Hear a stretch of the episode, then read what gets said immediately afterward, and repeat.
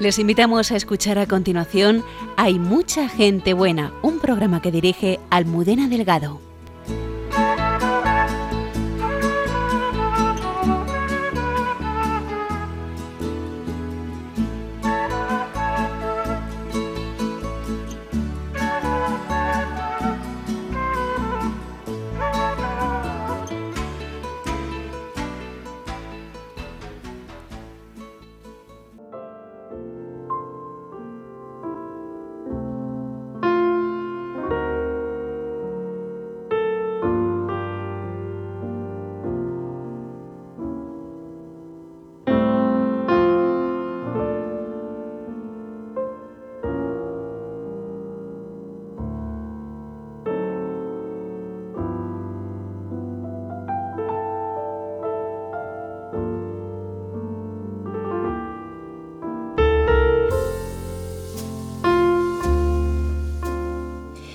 Buenas noches, bienvenidos al programa Hay mucha gente buena aquí en Radio María. Me acompañan en el estudio el padre Javier Mairata. Buenas noches. Buenas noches, Almudena. Y Antonio Escribano desde el control. Esta noche eh, tenemos unas invitadas muy, muy especiales cuatro postulantes del convento de Viana de Cega de las Carmelitas Samaritanas del Corazón de Jesús en Valladolid. Nunca habíamos entrado en un noviciado, es la primera vez, y nos encontramos con este, estos testimonios de cuatro mujeres muy, muy distintas, 21, 38, 42 y 31 años que van a compartir su historia de fe con nosotros. Sí, desde luego que es un, noviciado muy variopinto, por nacionalidades, por la historia previa. Entonces, bueno, seguro que nos van a contar cosas preciosas de lo que están viviendo en este convento eh, que está haciendo esta experiencia tan preciosa, ¿no? De, un nuevo carisma que nos contaba la Madre Olga María, que es la superiora general de las Carmelitas Samaritanas del Corazón de Jesús. Le mandamos un saludo muy, muy cariñoso. Estuvo en el mes de julio compartiendo su testimonio con todos los siguientes de Mucha Gente Buena. Y gustó tantísimo el testimonio que, que hemos querido traer algunas de las personas que, que han estado con ella, que han escuchado la llamada vocación en este tiempo, porque son novicias, son postulantes desde hace poco tiempo, y bueno, pues para conocer esta experiencia, ¿no? Cómo en la iglesia está fructificando esta nueva realidad. A veces lo que se nos transmite es que se se cierra este convento en tal sitio, tal. Pues no, también surge mucha vida, y es lo que nos transmitía en aquella entrevista, pues vamos a acercarnos a descubrir esta vida preciosa. Recordamos que las carmelitas gitanas del corazón de Cristo pues son hijas de Santa Teresa, ¿no? como carmelitas que son, pero tienen un matiz propio que es vivir profundamente enamoradas del corazón eucarístico de Jesús. Por tanto, tienen como tres elementos mm, particulares y que son su seña de identidad, que son una intensa vivencia de la espiritualidad del corazón de Jesús, una adoración, la adoración eucarística en comunidad y también una actitud de acogida a aquellos que se acercan al convento, es decir, tienen una dimensión contemplativa y apostólica a la vez, ¿no? y, y esto vivido en el espíritu de Santa Teresa de Jesús. Saludamos también a los habituales colaboradores de este programa, la hermana Carmen Pérez, el padre Alberto Rollo y César Cid. Lola Redondo está preparada también para recibir todos vuestros comentarios en redes sociales. Así que estoy mucho más esta noche. Quédense con nosotros, por favor.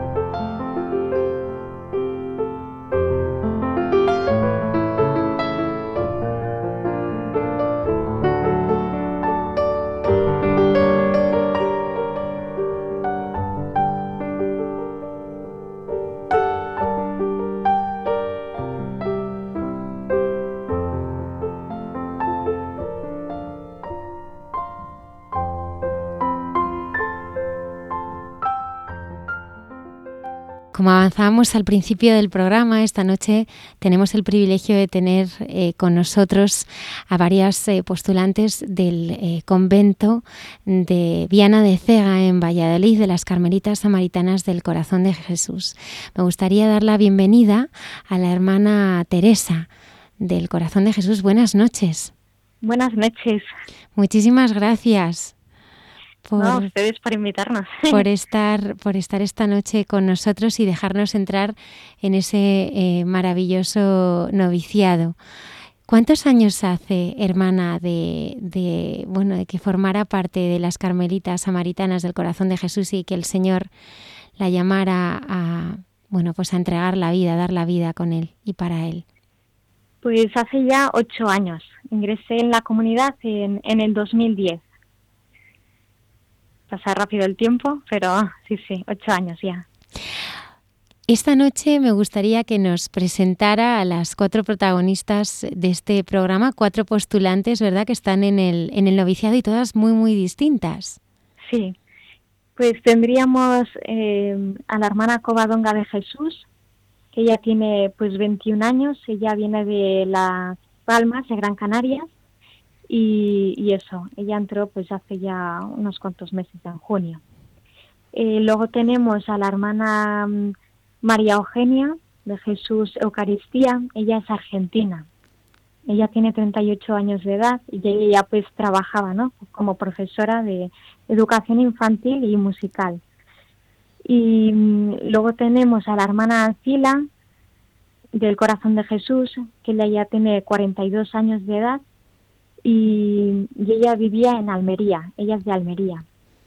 Y luego por último tenemos a la hermana Mónica del Espíritu Santo, que tiene 31 años de edad y ella es del Salvador y hace pues eso, también menos tiempo que ya está en la comunidad. Bueno, cuatro postulantes, cuatro llamadas y vamos a conocer también esta noche eh, pues este carisma, ¿no? Un poco más de las carmelitas samaritanas del corazón de Jesús que tanto bien está haciendo a, la Iglesia.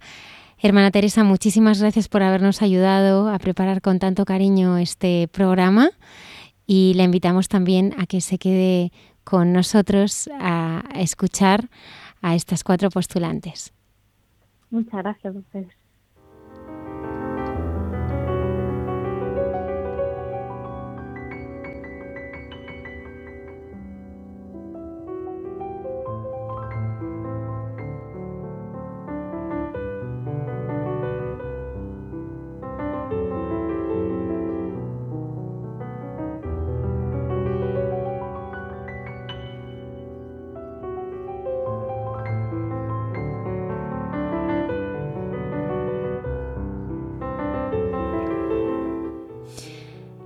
Hermana Covadonga de Jesús, bienvenida. Hola, buenas noches. ¿Cómo estás? Muy bien, gracias a Dios. De Las Palmas de Gran Canaria y tan solo tienes 21 años. Sí. Qué joven, ¿verdad? Sí. Hermana Covadonga, ¿desde siempre has tenido fe, desde chiquitina? Pues mira, la verdad que, que sí, porque yo vengo de, de, bueno, desde siempre, ¿no? Porque yo soy del, bueno, era del camino, ¿no? O sea, o sea del camino neocatecumenal y desde siempre pues he tenido fe, ¿no? O sea, desde bien pequeñita, ¿no? O sea que sí, que, que desde siempre he tenido fe, vaya. ¿Estabas estudiando enfermería?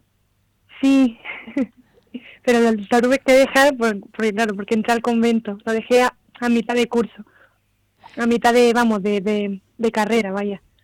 Pero hermana Covadonga, ¿y cómo con una vida, bueno, pues de una joven de 21 años, con, con pues toda una vida por delante, con, con pues eso, estudiando, con amigos, con, con tantas cosas, ¿cómo es que te metes tú en un convento?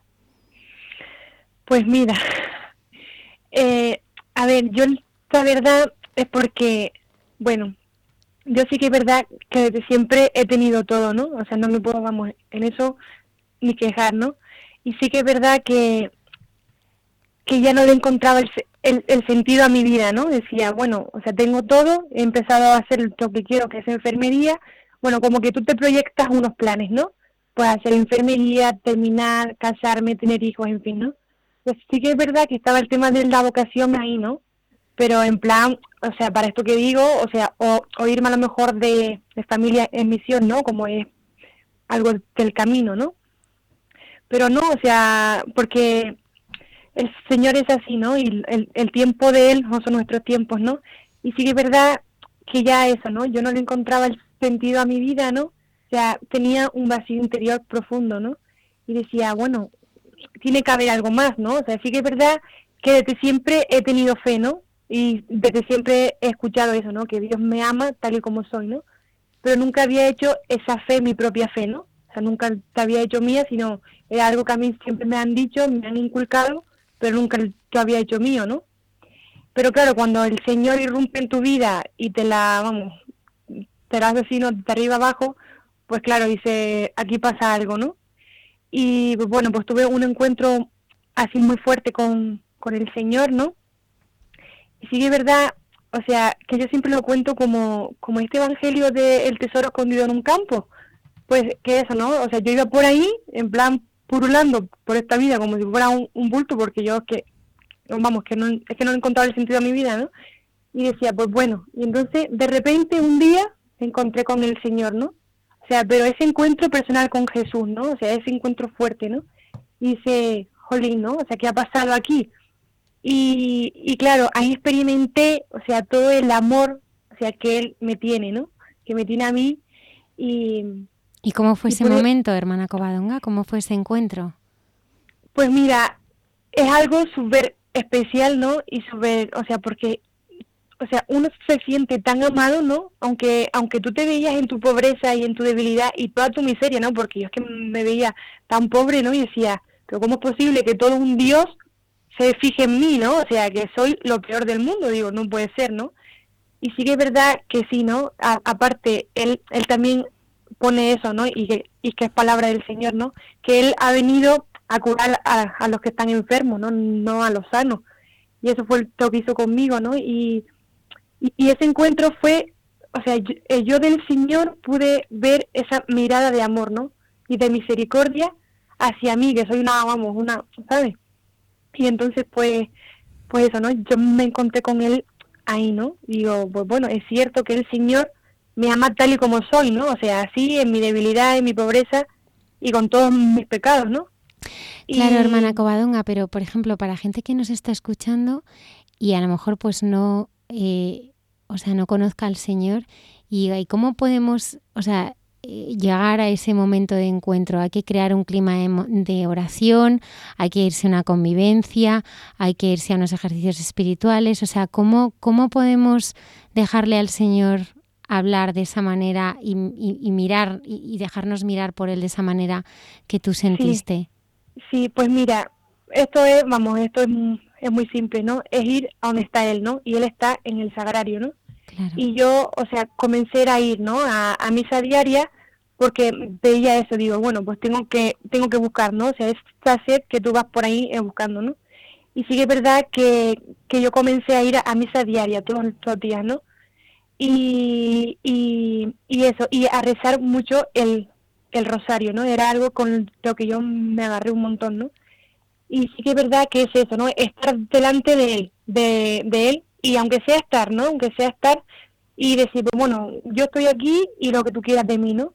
Y, y él, aunque tú en un principio no te des cuenta de nada o no sientas nada, él te va hablando, ¿no? Poco a poco él pone en ti la, semilla esa, ¿no?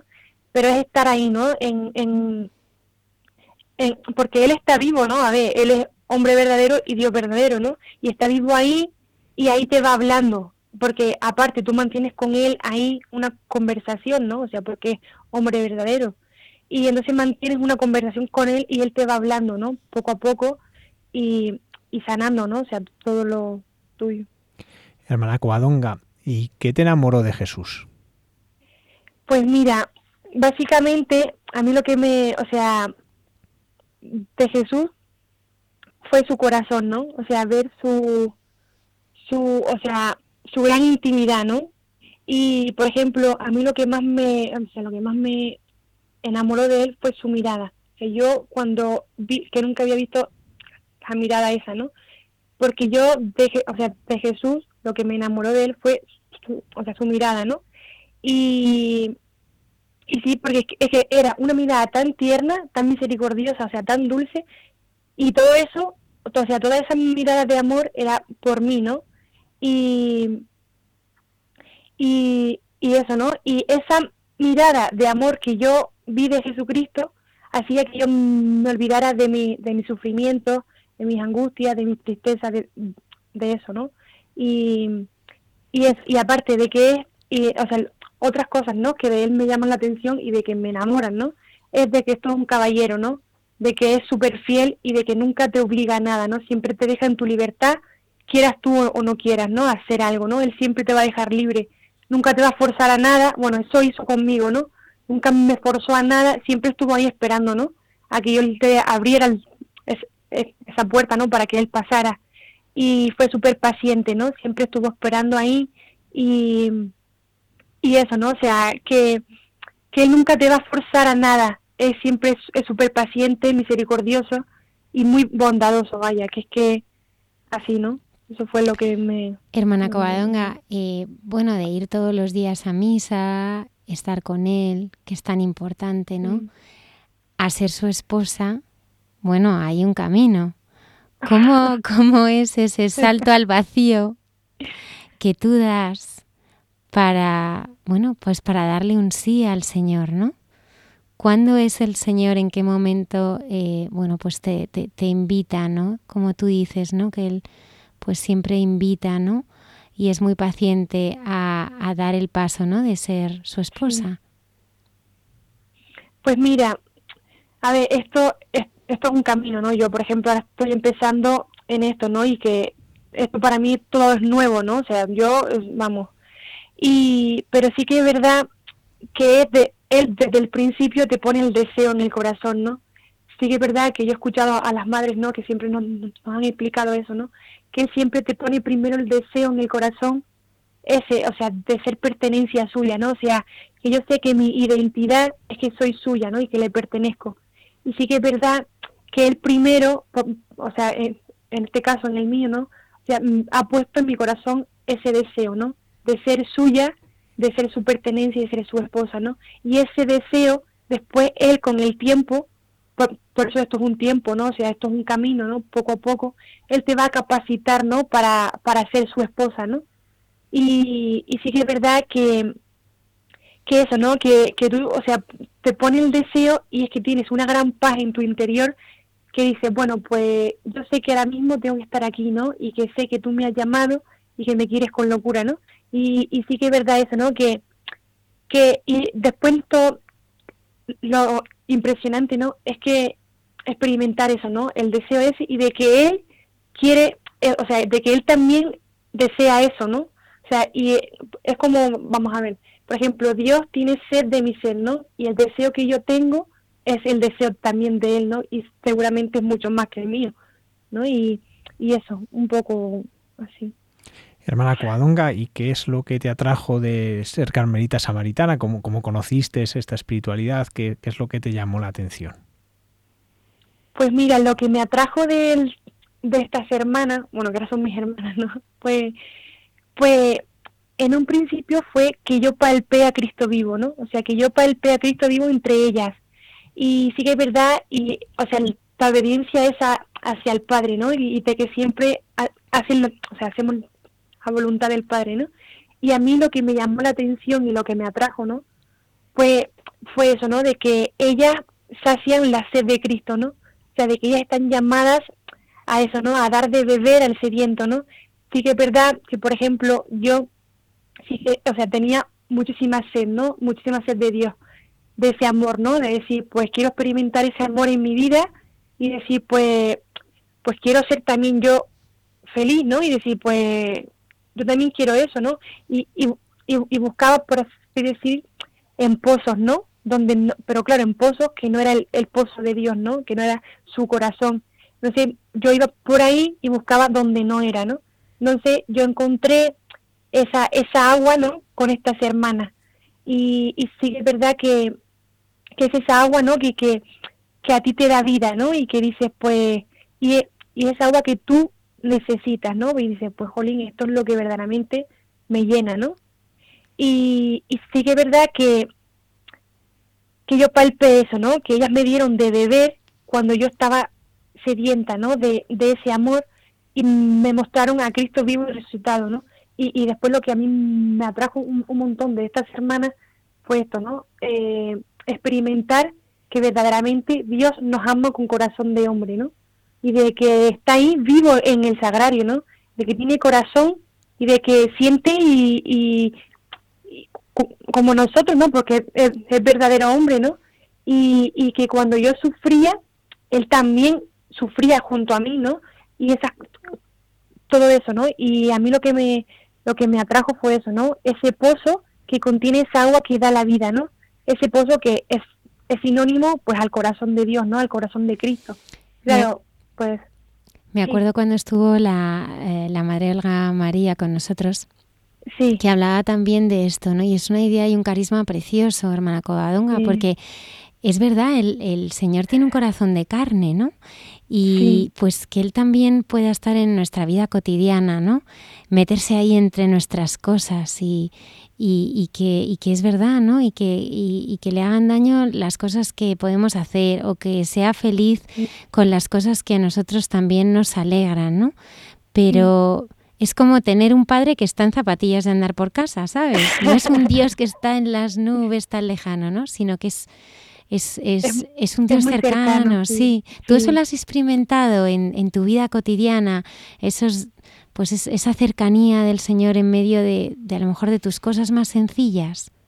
Sí. Sí. Pues, pues mira, yo por ejemplo, eh, en el tiempo que llevo aquí en casa, ¿no? En, experimentar eso, ¿no? Sí que es verdad que todo ahora tiene un, sentido, ¿no? Y dice, pues bueno, pues hago esto por algo, ¿no? O, o si a lo mejor haces cosas malas, lo que sea, ¿no? Pues siempre como un, un niño pequeño, ¿no? Vas a donde está Él, que es al sagrario, ¿no? Porque Él está vivo y vas a donde está él, pues eso, como un padre, ¿no? Y decir, pues bueno, pues me he equivocado, ¿no? Y pero siempre como, como un, o sea, quiero hacerme, o sea, como, que quiero hacerme pequeña, ¿no? Y decir, pero, pues eso, ¿no? Que, o sea, dejarme hacer por él y modelar por él, ¿no? Que él, al fin y al cabo, es eso, ¿no? Y, y sí es verdad que es muy cercano, ¿no? Y cuando te sientes mal o, o triste o lo que sea, ¿no? Siempre está ahí para levantarte, ¿no?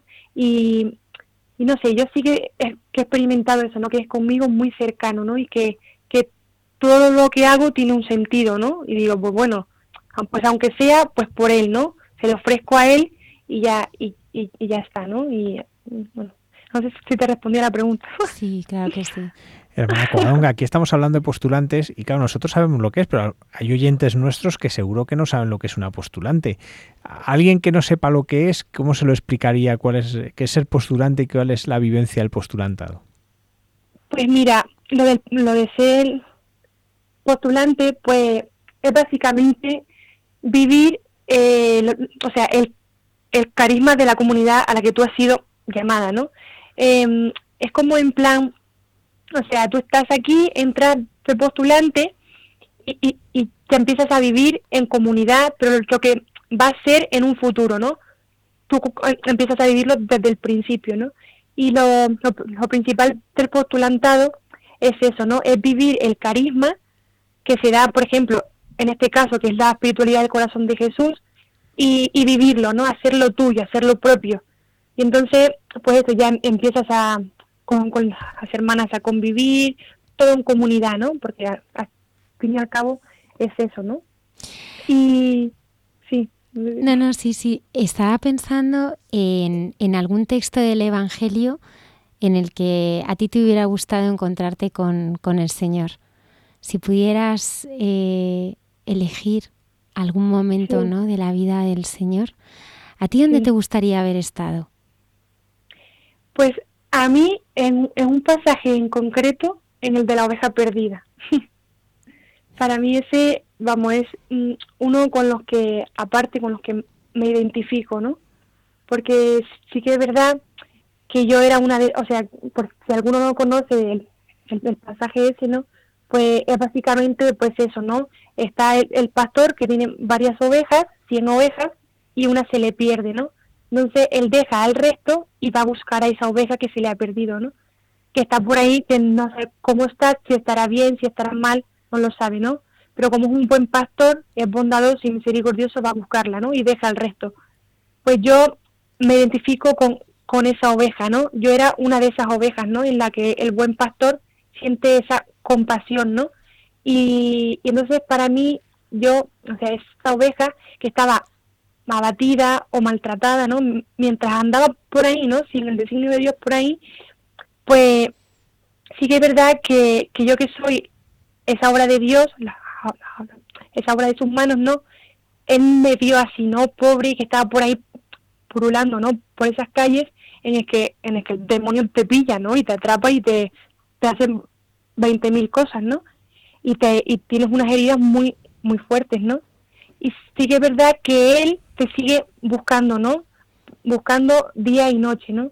Y sí que es verdad que él no tuvo miedo de herirse, ¿no? Ni de, ni de hacerse daño y ni nada, sino siguió buscando a esa oveja, ¿no? Hasta que al fin la encuentra.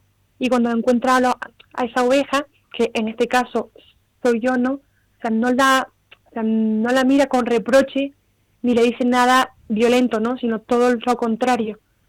Él encima se abaja para coger a esa oveja que está ahí maltratada y llena de heridas y la abraza, ¿no? O sea, se la, se la llevan entre en sus hombros y entonces esa oveja, que en este caso fue lo que yo experimenté en, en, ese encuentro con Cristo, ¿no?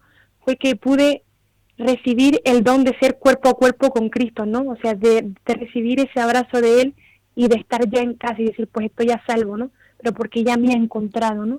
Y decir, pues bueno, él hizo conmigo eso, ¿no? Y, y es como tocar a Jesucristo vivo, ¿no? Y decir, bueno, ya estoy en casa, ya me siento a salvo, ¿no? Y, y es que al fin y al cabo es eso, ¿no? El dolor de la redención tiene que nacer del amor, ¿no? Y, y eso, yo sí que me siento súper identificada con este Evangelio, ¿no? Porque luego descubrí que Dios había sido siempre el único sustento de, de mi vida, ¿no? O sea, nunca me llegó a abandonar ante, ante el poder de la muerte, ¿no? Siempre estuvo ahí, aunque yo no, o sea, no le veía, ¿no? Pero siempre estaba ahí con, conmigo, ¿no? En, en, este caso. Y sí que me siento identificada con el de la oveja perdida. Y eso hacía un poco, ¿no? Hermana Coadonga, la última pregunta antes de escuchar sí. a sus hermanas. Yo le quería preguntar, sí. eh, ¿cómo es su relación con la Virgen ahora? ¿Cómo en este tiempo has aprendido a conocer sí. mejor a la Virgen?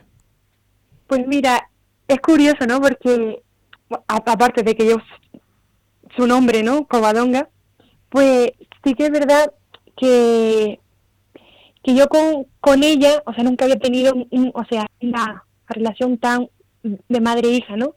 Pero desde que he entrado en el convento, ¿no? Sí que es verdad que, o sea, que cuando empecé con el tema de la vocación, hacía el, el día antes el rosario, o sea, iba siempre a misa a seis antes hacía el, el rosario y sí que verá que ahí experimentaba, o sea, cuando hacía el, el rosario, que el corazón siempre me botaba, pero no, o sea, no entendía el por qué, ¿no? Yo hacía mientras el rosario y como que en mi interior tenía un, una paz enorme, ¿no? Pero no entendía por qué y el corazón me botaba, ¿no? Y eso, o sea, a mí eso sí que me, o sea, que me llama la atención, ¿no? Porque cuando yo le, le dije que sí a Jesús, o sea, de ser su esposa, ¿no? Fue por medio de María, ¿no? De, de, su madre. Porque justo estábamos en Covadonga y hacíamos justo el, el rosario y ella constantemente no paraba de decirme, ¿no? He aquí la esclava del Señor, hágase en mí según tu palabra, ¿no? Y sí que es verdad que el corazón ahí seguía botándome súper fuerte, ¿no? Y ahí pude experimentar eso, ¿no? O sea, ella fue la que me ayudó a decirle sí al Señor, ¿no? O sea, a dar ese paso a la vocación y decir, pues voy a dejar todo como, como hizo ella, ¿no? Eh, voy a ser valiente y a darle la vida por, por Jesús, ¿no? Y sí que es verdad que hay otra parte que de ella me, o sea, que me está ayudando un montón y que estoy experimentando, ¿no? Que, eh, por ejemplo, ella cuando, cuando tiene a Jesús en su seno, ella le alimenta, o sea, él empieza a crecer dentro de ella, ¿no? Y ella sí que es verdad que, que es un modelo para mí, ¿no? Por, o sea, de entrega, de donación, de servicio, o sea, está siempre atenta a su interior, pero siempre pendiente del exterior, ¿no? O sea, pendiente de los dos. Y sí que es verdad que cuando ella tiene a Jesús y da luz a Jesús, ella no se lo queda para ella, sino que enseguida lo deja en el pesebre, ¿no? Se lo entrega a la humanidad. No es en plan, voy a tener a mi hijo y es para mí, ¿no? Sino voy a entregarlo a la humanidad, ¿no? Que, fue, que eso era al lo que ella era llamada, ¿no? Y eso es al, al lo que yo ahora mismo estoy, es como un símil, ¿no? Ahora con mi historia y mi vida, ¿no? De que yo ahora tengo dentro de mí a Jesucristo, todos tenemos a Jesucristo dentro de nosotros, y Él en mi interior está empezando, eh, pues eso, ¿no? A, a crecer, yo misma le, le cuido, le mimo, o sea, todo eso, ¿no? Y cuando alguien se me acerca, no me lo tengo que quedar a Jesús para mí, ¿no? Sino darlo, darle a conocer y, y eso, ¿no? Es un poco un símil con la, Virgen, ¿no? Para mí ella es eso, ¿no? Ella siempre está en, eso, ¿no? En, esa intimidad con él, en eso, o sea, es que al fin y al cabo ella fue la, discípula de Jesús, o sea, fue la, primera, ¿no? Y es como eso, ¿no? Estar siempre al pendiente de él, al lo que necesite él y eso, ¿no? O sea, siempre al servicio, a la donación, ¿no? Y sí que es verdad que, que eso, ¿no? Que ahora mismo sí que, está, que tenemos una relación muy cercana, ¿no? Hermana Covadonga, muchísimas gracias. Muchas gracias. Gracias por habernos enseñado eh, pues que el Señor sana las heridas, ¿no? Esas heridas profundas del, corazón. Si nos dejamos eh, amar por Él, pues se sanan, se sanan, ¿verdad? Porque Él, como hizo con la abeja perdida, te carga sobre sus hombros, ¿no? y te lleva a esas verdes praderas, ¿no? Muchísimas gracias, hermana Covadonga.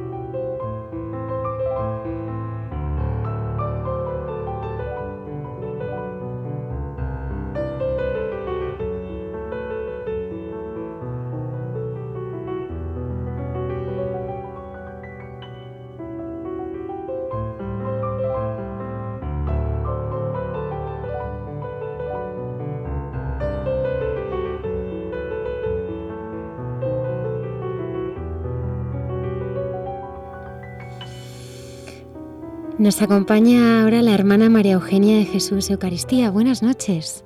Buenas noches, ¿cómo están? Muy bien, 38 años, eres de Argentina. Sí, sí, soy de Argentina, tengo 38 años, sí, sí. Y profesora de educación infantil también y musical. Sí, sí, esos son mi, bueno, mis carreras, la, lo que lo que he estudiado, sí, sí. Nos encanta escucharte porque nos recuerda al Papa Francisco. Ah, sí, sí aquí, me, aquí me dicen lo mismo. Por ahí se me mezcla el lenguaje entre español y los términos argentinos, pero bueno, este, espero hacerme entender. Claro que sí. Hermana María Eugenia, de, cuéntanos eh, sobre, sobre ti, sobre tu familia, sobre tu camino en la fe, en búsqueda ¿no? de, del Señor, ¿no? ¿Cómo, ¿Cómo fue ese camino de encuentro hacia Él? Bien, eh, bueno, mi familia, está, eh, somos, mi familia de sangre, somos seis miembros, digamos, cuatro hermanos, mis padres, eh, yo soy melliza, somos los mayores con un varón que es médico, que vive en Estados Unidos, y mis hermanas en Argentina. Y, y bueno, conocer al Señor fue a través de mis padres, ¿no? Especialmente de mi madre que me acercó a la fe desde niña y, ya me presentó al Señor como, eh, como ese alto, eh, lo más alto a, quien podía responderle en mi vida y a la Virgen, su madre, este, y que hemos crecido los cuatro con ese respeto a la fe y mis hermanos también hasta el día de hoy muy comprometidos todos con la fe, eh, los valores de la fe, ¿no? Y a los 20 años, este, en, mi, en, mi crisis también de búsqueda de la vida, del sentido, ¿no? Más profundo. En realidad un poquito antes, ya a los 18 empecé a, preguntarme y, y, empecé a preguntarle a Dios, ¿no? El sentido de todo, a empezar a experimentar pequeños eh, defraudes, digamos, eh, como cuando alguien te defrauda, cuando, eh, cuando vas viendo la, debilidad de las personas, que, que uno pone los ideales, las esperanzas en el mundo y, y te vas dando cuenta que, que no te puede responder con eso de, todo, de manera completa, ¿no?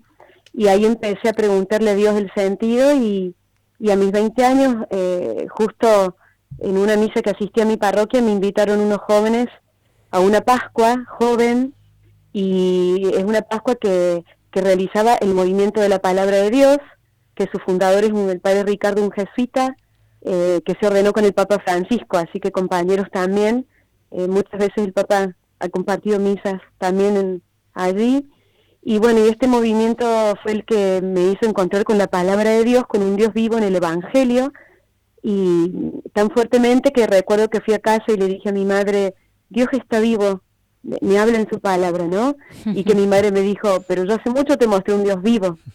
Y me, acuerdo que me dijo, no te enseñan un Dios muerto, me dijo mi madre.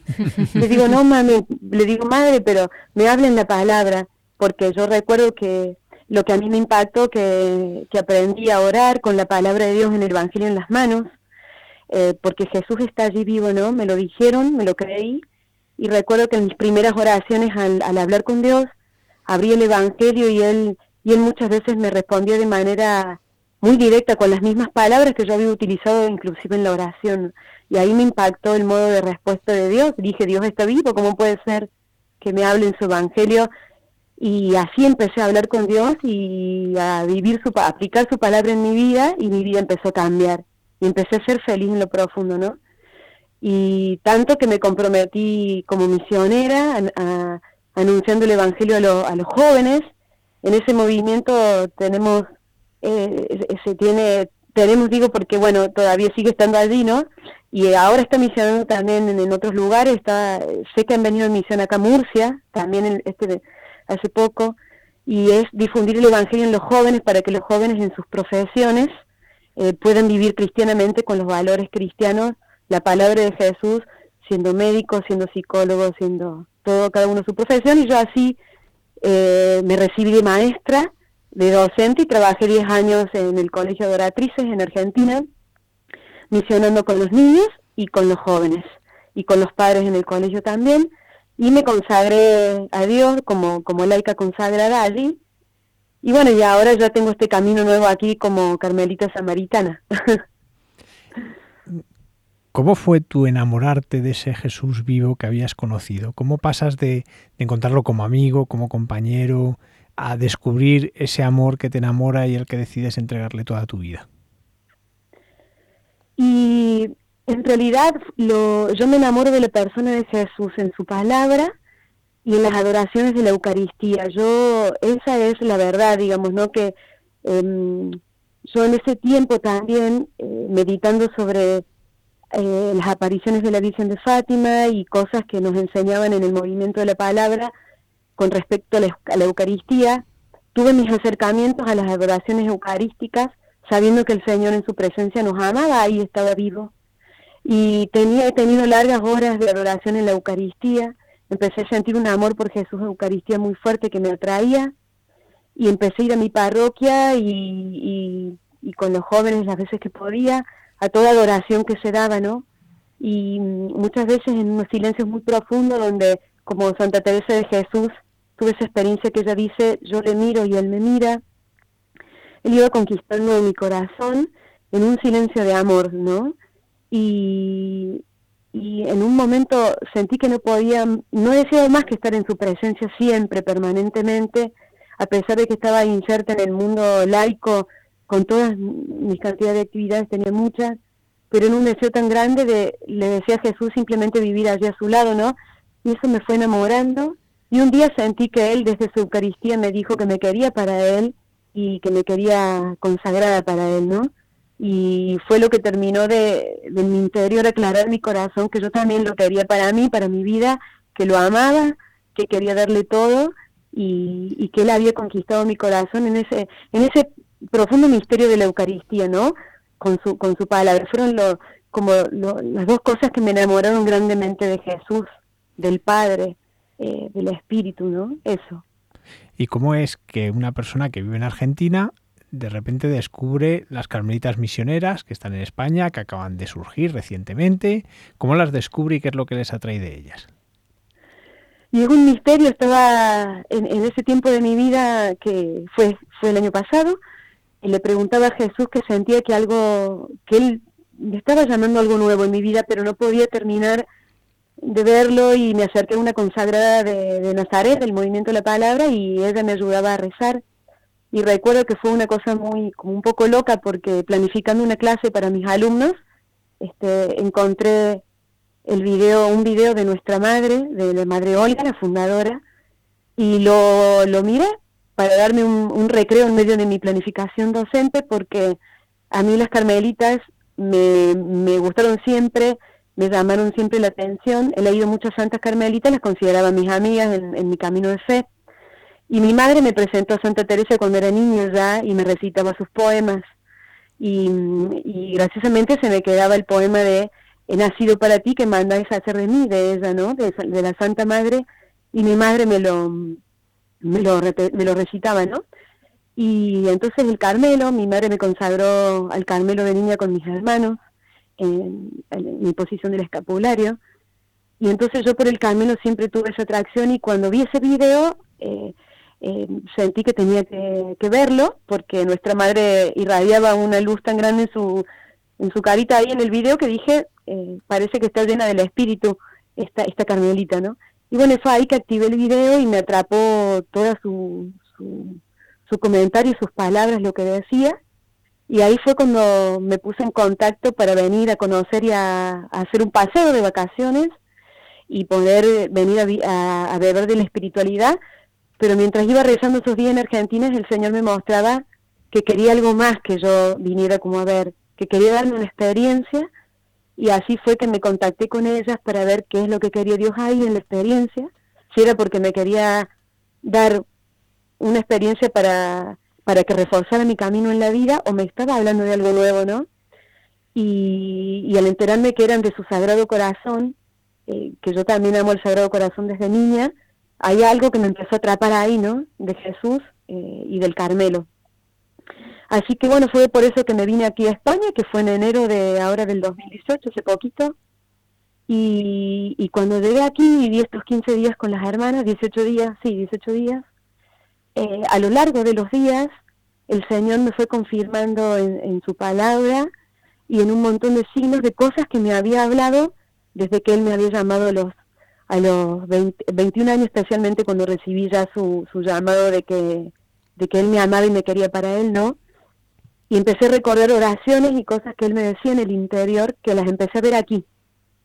Este, encontrar en el carisma samaritano y... Mm, y recordar, ¿no? Y entonces empecé a ver como cosas que yo había notado en un cuaderno y, las volví a mirar y que las entendía, sobre todo la palabra de la samaritana. Yo toco la guitarra y había hecho una canción de la samaritana que tiene que ver con el carisma y así fui encontrando como mi identidad que él me había revelado en el camino y hoy me la regalaba así. Y sentía que me había preparado todos estos años para que mi vida siguiera aquí, ¿no?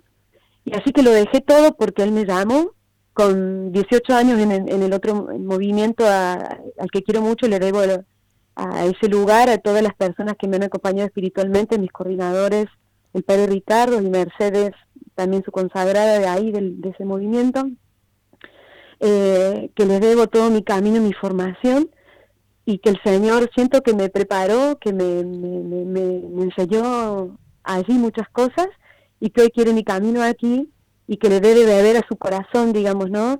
Eh, en esta misión aquí en España, eh, yo soy, mis bisabuelos son españoles, tengo, vengo de aquí, digamos, y siento que el Señor me trae a esta tierra que también es mía, así que a España la siento muy mía y me vine con, con ese gran amor también, ¿no? Eh, de, con todo lo que también España le ha dado a América, para ser honesta, ¿no? Que a pesar de las luchas culturales, de, de las diferencias de la política, uno tiene que mirar desde Dios y decir qué quiso Dios de este de esta de esta colonización de los de, Europa en América, ¿no? Que, que, nos llevó y nos dio la fe. fue madre en muchas cosas, entonces eh, yo me siento también en deuda con Europa, con España, ¿no? Entonces siento que el Señor me trae aquí para dar de beber a su corazón también todo lo que Él me dio allí en Argentina y lo que mis abuelos llevaron, ¿no? Este, así que bueno, esa es la gran riqueza y la alegría que también tengo. Hermana María Eugenia, has, has, comentado algo que me gustaría detenerme un momento porque es muy importante, ¿no? Yo creo que nos hablabas de estos signos, ¿no? Qué importante es en nuestro camino ir reconociendo al Señor, ¿no? Ir reconociendo todas esas cosas que apuntabas en tu cuaderno y que de repente encajaron todas, ¿no? Porque es que el Señor a veces es que habla así, en lo, en lo más sencillo, en lo más cotidiano, ¿no? Es Cristo que pasa, ¿no? Y yo quería preguntarte, porque creo que es importante el, el saber reconocer al Señor, ¿no? A mí sobre todo en todas eh, bueno en todos los textos del evangelio no ya eh, con Cristo resucitado no que que, que, que, se aparece a sus discípulos y no le reconocen.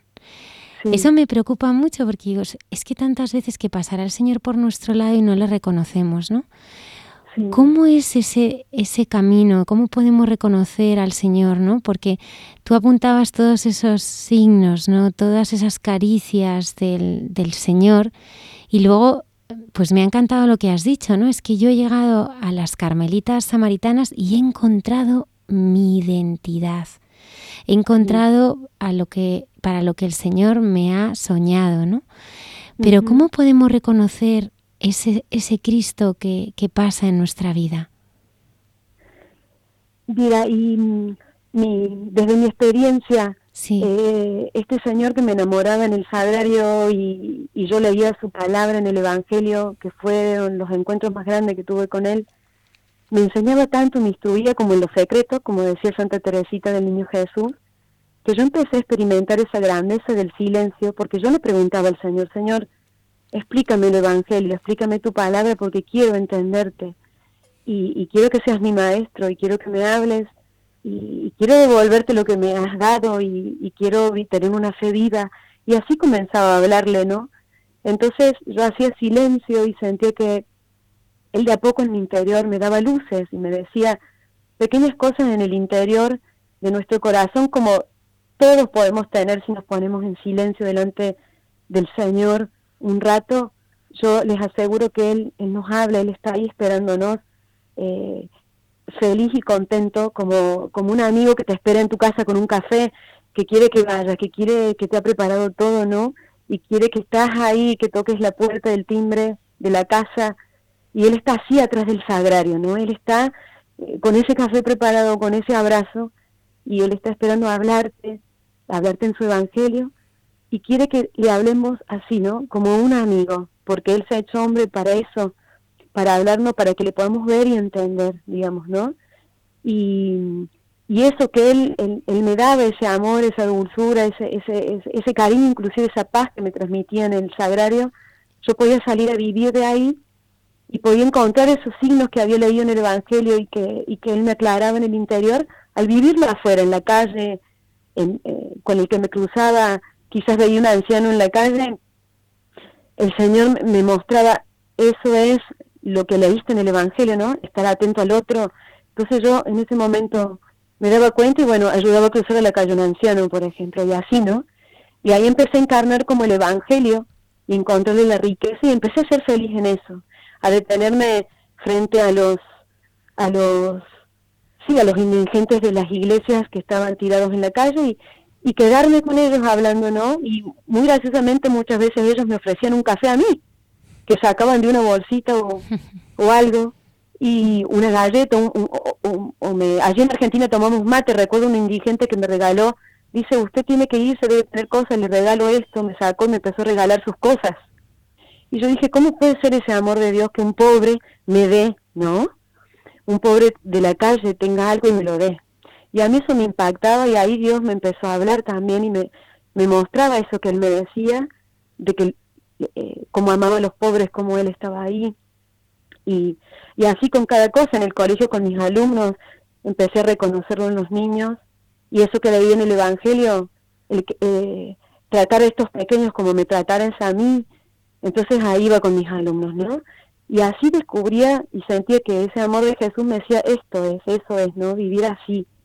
Y ese maestro me iba guiando, me iba guiando todo el tiempo en todo, ¿no? Y cada vez que tengo una duda, un problema, me voy a mi maestro, a mi Jesús, al sagrario, a veces largas horas, le digo, Señor, aquí estoy, eh, revelame cuando tú quieras, porque también el Señor cuando Él quiere nos va mostrando, no eh, Él tiene sus tiempos y sabe cuándo estamos preparados y cuándo, cuando no.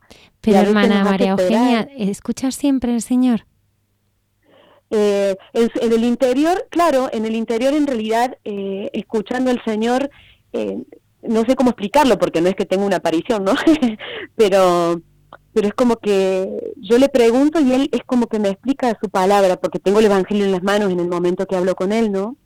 Y siento que él me, va explicando el interior ese, ese Evangelio. Esa es mi, es mi experiencia la que yo puedo contar, ¿no? Así sencillamente, pero sé que a otros les pasa, como, como en Argentina, tantos jóvenes que hemos acompañado en la oración y también han podido vivir esa experiencia que, que te la da la permanencia, el permanecer frente a él largo tiempo y, no abandonar el camino. Eso te lo da, te da la luz interior que Él te va guiando, ¿no? Porque estoy segura que muchas personas que me escuchan, sobre todo eh, eh, eh, mis hermanas aquí, que tienen también experiencias muy parecidas, o allí los misioneros en Argentina, tienen estas mismas experiencias, ¿no? Así que creo que todos los que tenemos sed, le pedimos al Señor y Él nos regala eso, ¿no? Eso estoy convencida. No sé si me hago entender.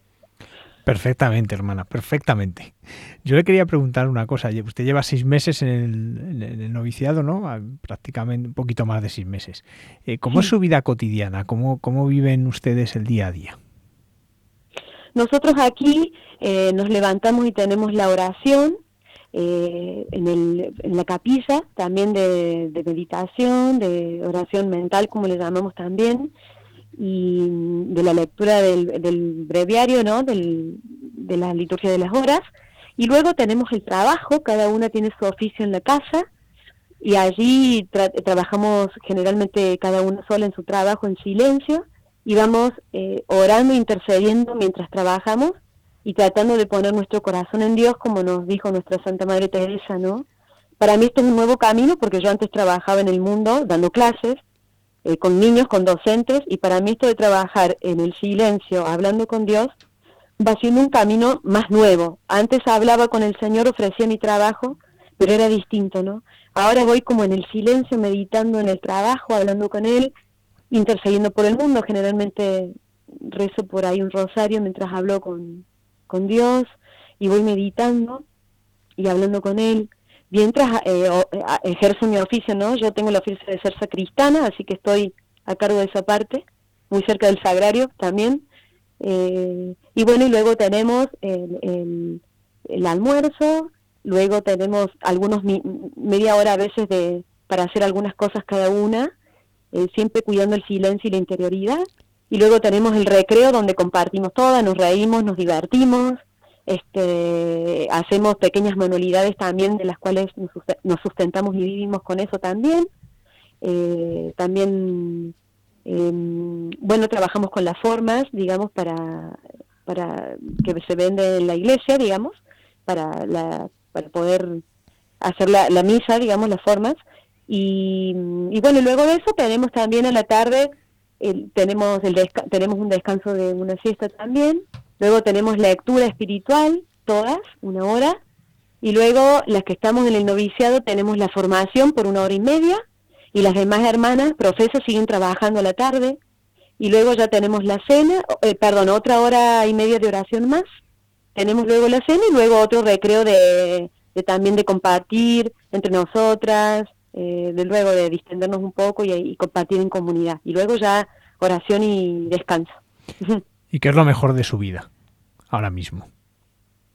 Lo mejor de mi vida, lo mejor de mi vida es Jesús, es que no puedo, es que no puedo sacarlo de ahí, digamos, no todo esto tiene un sentido en él. Lo mejor de mi vida ha sido siempre él y, todo lo que he podido vivir y superar y tanto cuando era joven y me recibí de docente y todo lo que ido haciendo y me consagré a Dios ha sido por él, ¿no? Él, él sigue siendo lo más importante de mi vida y por él me ha animado a hacer este salto tan grande de continente a continente. Si no fuera por amor a él y porque me enamoré de él, no podría haber ni soñado con esto, ¿no? No me hubiera animado realmente. Dejar, como él dijo, casa, hermanos, eh, lugar conocido, amigos, eh, tanta historia vivida, ¿no? Solamente por él. Así que él es realmente lo más importante para mí. Si usted pudiese elegir un momento de los que nos narra el Evangelio de encuentro con Jesús, ¿en cuál le gustaría estar?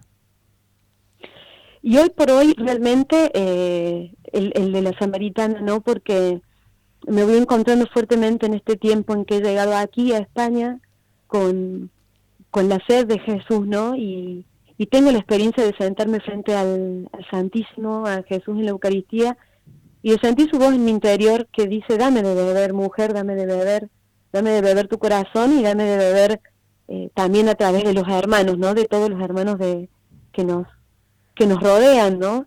Llevar su amor a los hombres y, y le voy preguntando a Jesús en estos días, ¿cómo más date de beber, Señor? Así que es una palabra que en, este tiempo me viene acompañando porque siento que Él, Él me quiere decir aún más todavía y yo tengo un deseo más hondo de preguntarle cómo más darle de beber, eh, porque siento que como que no basta, ¿no? Y que no me tengo que conformar, bueno, dejé eh, como dijo en un momento San Pedro, hemos dejado todo, maestro, ¿qué nos tocará a nosotros? Que lo hemos dejado todo por ti, hemos dejado casa, hemos dejado, ¿qué nos darás de recompensa? ¿no? Y él le contesta, el Señor le contesta, les aseguro que el que ha dejado casa, Padre, recibirá el cien por uno, no solo en esta vida, sino en la vida eterna. Y yo siento que no me quiero quedar con esa pregunta de Pedro también, sino más ir más allá también como el Señor le respondía, ¿no? Pedro, eh, hay más todavía, ¿no? Y siento que, que le quiero decir eso al Señor, bueno, Señor, he dejado el continente, la familia, esto, y pero yo siento que tú me invitas a darte de beber aún más aquí en España, en, tu corazón, y le voy preguntando en estos días, y siento su silencio todavía, ¿no? Eh, y, le voy preguntando porque quiero que él me vaya mostrando cómo darle de beber eh, a su corazón en este tiempo. Así que esa sería. Hermana María Eugenia de Jesús Eucaristía, muchísimas gracias por haber compartido Em, pues este testimonio con, con todos los siguientes de Radio María. Muchísimas gracias. Muchísimas gracias a ustedes y muchas bendiciones y rezamos por ustedes por esta gran misión eh, que también allí en Argentina está la radio y, y sé que sé la obra grande que hacen, así que muchas bendiciones para ustedes. Muchas gracias. Hasta luego. Adiós.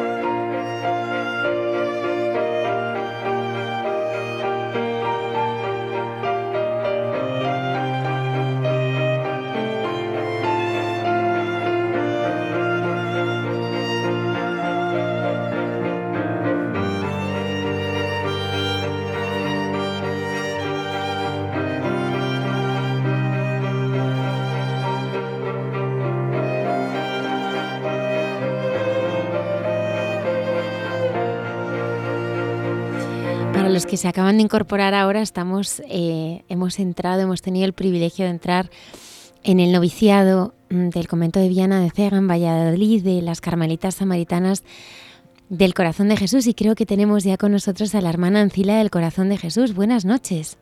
Hola, buenas noches, Almudena. ¿Qué tal? ¿Cómo estás? Pues muy contenta de, de, poder estar esta noche un ratito con vosotros, la verdad. Licenciada en Sociología de Almería, Y tan solo hace unos meses que te has embarcado en esta aventura. Bueno, un poco locura, la verdad es que sí. Llevo cinco meses y medio en el convento. O sea, prácticamente, vamos, acabas de llegar. ¿Siempre has tenido fe? Eh, no. Cuéntanoslo todo. A ver, eh, bueno, de pequeña, o sea, mi familia sí ha sido católica, pero bueno, la típico católica tradicional, de estos de, de sí creer en Dios, pero practicar poco, ¿no?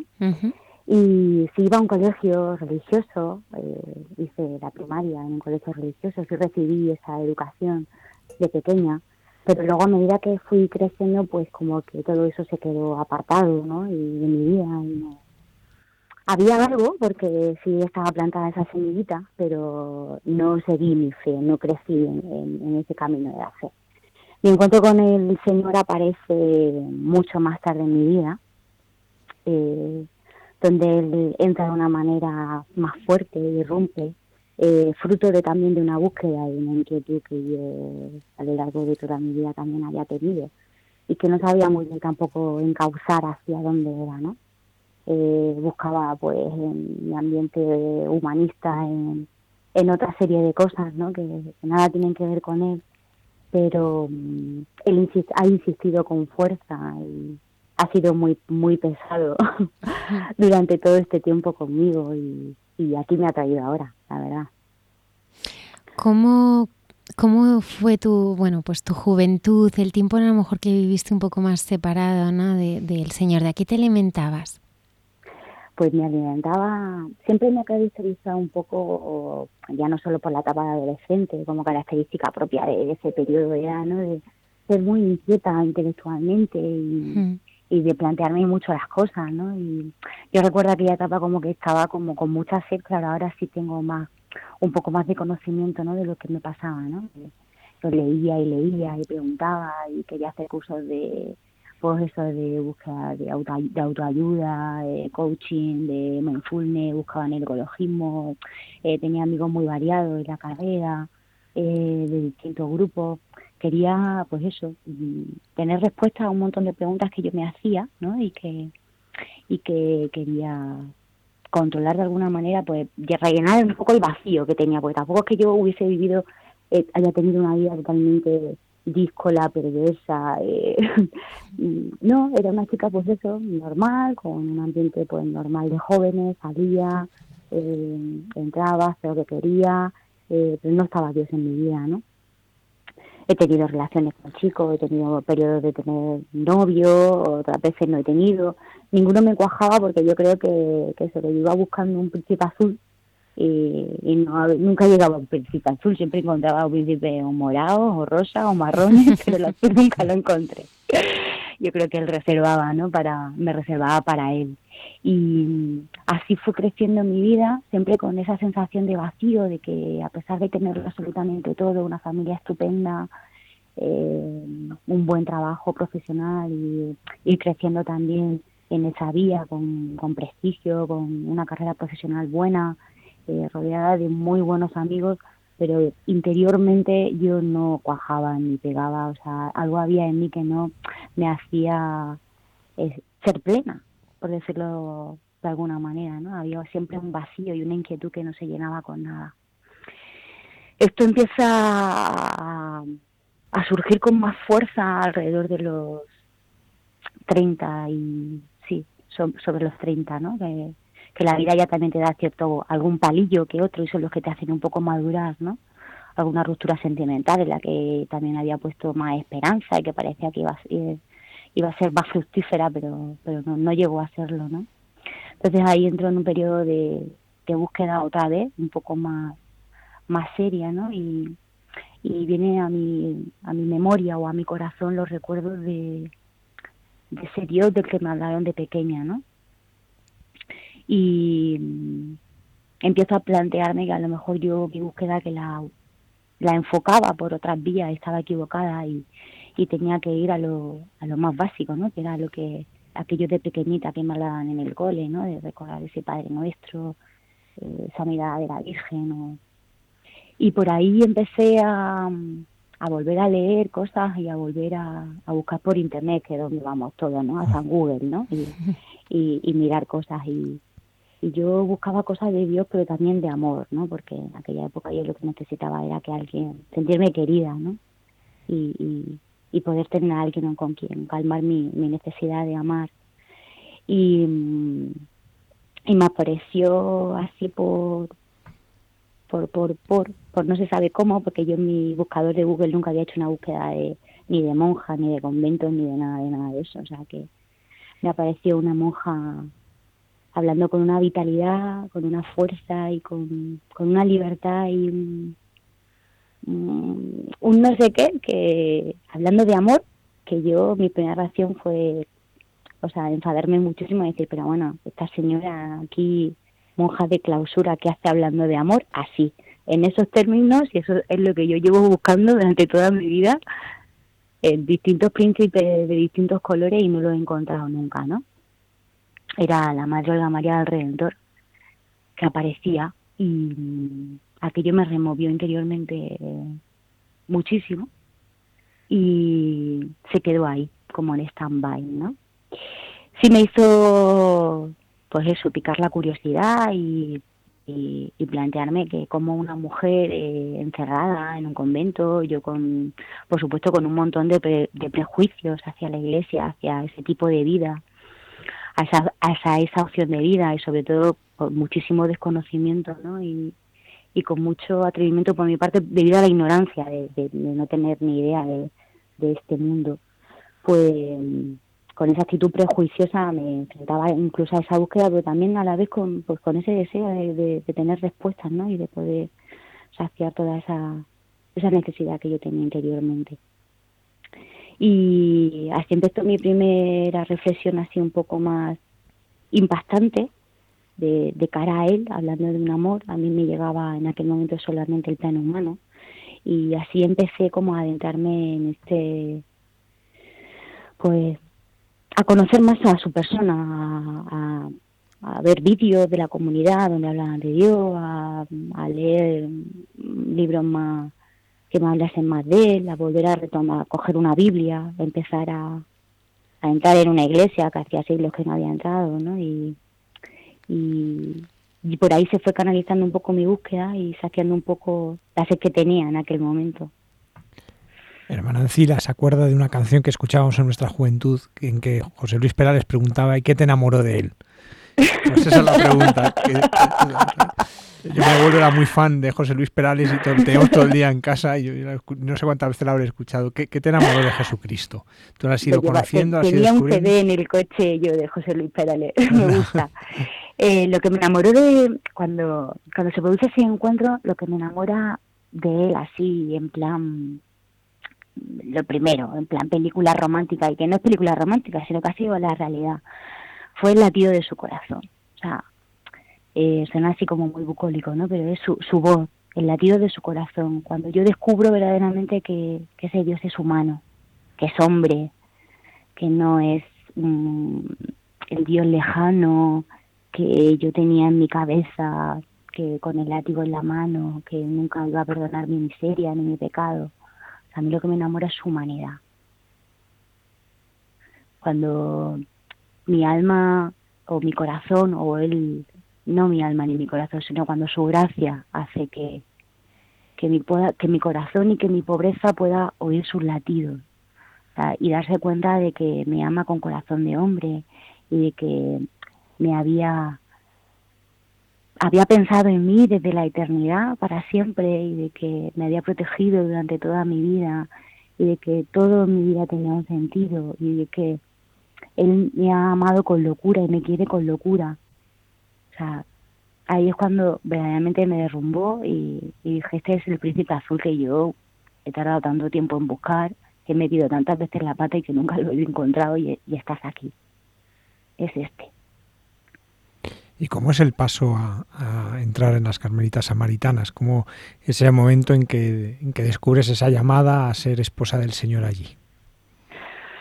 Yo descubro esa llamada y es una cosa que me tambalea un montón la vida. A mí me ha cogido, es un handicap, no es que sea lo peor de lo peor, pero claro, eh, yo me he encontrado con el Señor y he sentido esa llamada pues un poco mayor, madurita ya, como, ¿vale? Cuarentona.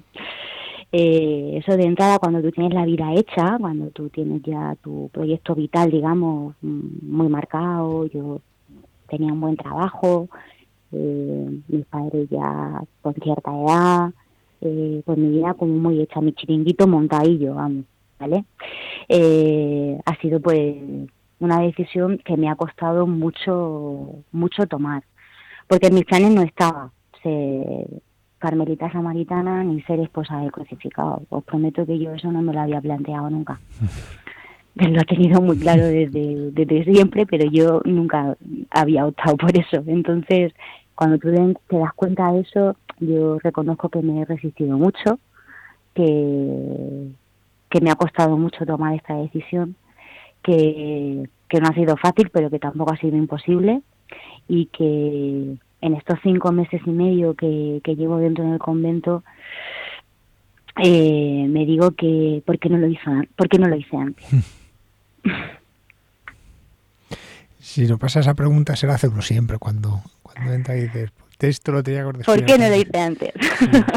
Pero es verdad que hay que ser muy valiente cuando ya uno tiene la vida hecha para dar este paso, ¿no? Y, empezar un camino de formación cuando uno en teoría ya está formado, ¿verdad? Y, y, el estar con personas pues tan jóvenes como la hermana Covadonga y que están compañeras, ¿no? En, Pero eso también es una es una riqueza tremenda también. O sea, esto es como la, yo muchas veces digo que es como la ONU, ¿no? Porque somos completamente distintas, por caracteres, por edad, por experiencias vitales de la vida, por, muchas cosas, ¿no? O sea, a mí el Señor me ha llamado aquí con 42 años, es una realidad. Soy la abuela de, vamos, del noviciado, o sea, soy la que tiene las canas, soy la mayor, pero sin embargo ellas tienen esa vitalidad, esa fuerza, esa sencillez, ¿no? Esa alegría, esa esa garra y, en muchos momentos son las que tiran, ¿no? Y, y, aquí pues lo que yo tengo que hacer es desmontar, desprogramar. O sea, que es lo que estoy aprendiendo y lo que a lo que me enfrento todos los días. O sea, eh, valentía, pues la verdad que he sido muy cobarde, o sea, porque Lucía al Señor a él le ha costado mucho, pero también él se ha empeñado mucho. O sea, me siento muy privilegiada y suena muy vanidoso, ¿no? Pero yo sé que el Señor me quiere con locura y me ha querido con locura y por eso no me ha dejado nunca. Y aunque sea con 42 años, él me ha traído, ¿no? A ser su esposa. Eh, ahora, pues esto es un, como dice la Santa Madre, ¿no? Santa Teresa, o sea, darse toda al todo sin hacernos parte, ¿no? sin, sin dejar nada a plazo, de ir nada de poco a poco, sino todo, todo para él y yo con el handicap de que he llegado tarde y que no puedo perder mucho tiempo, ¿no? Que es lo que me digo.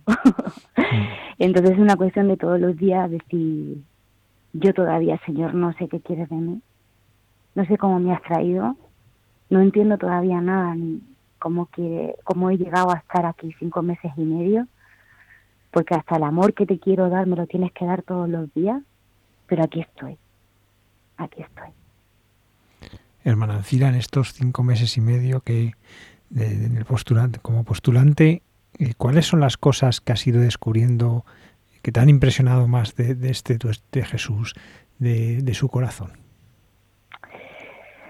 Ay.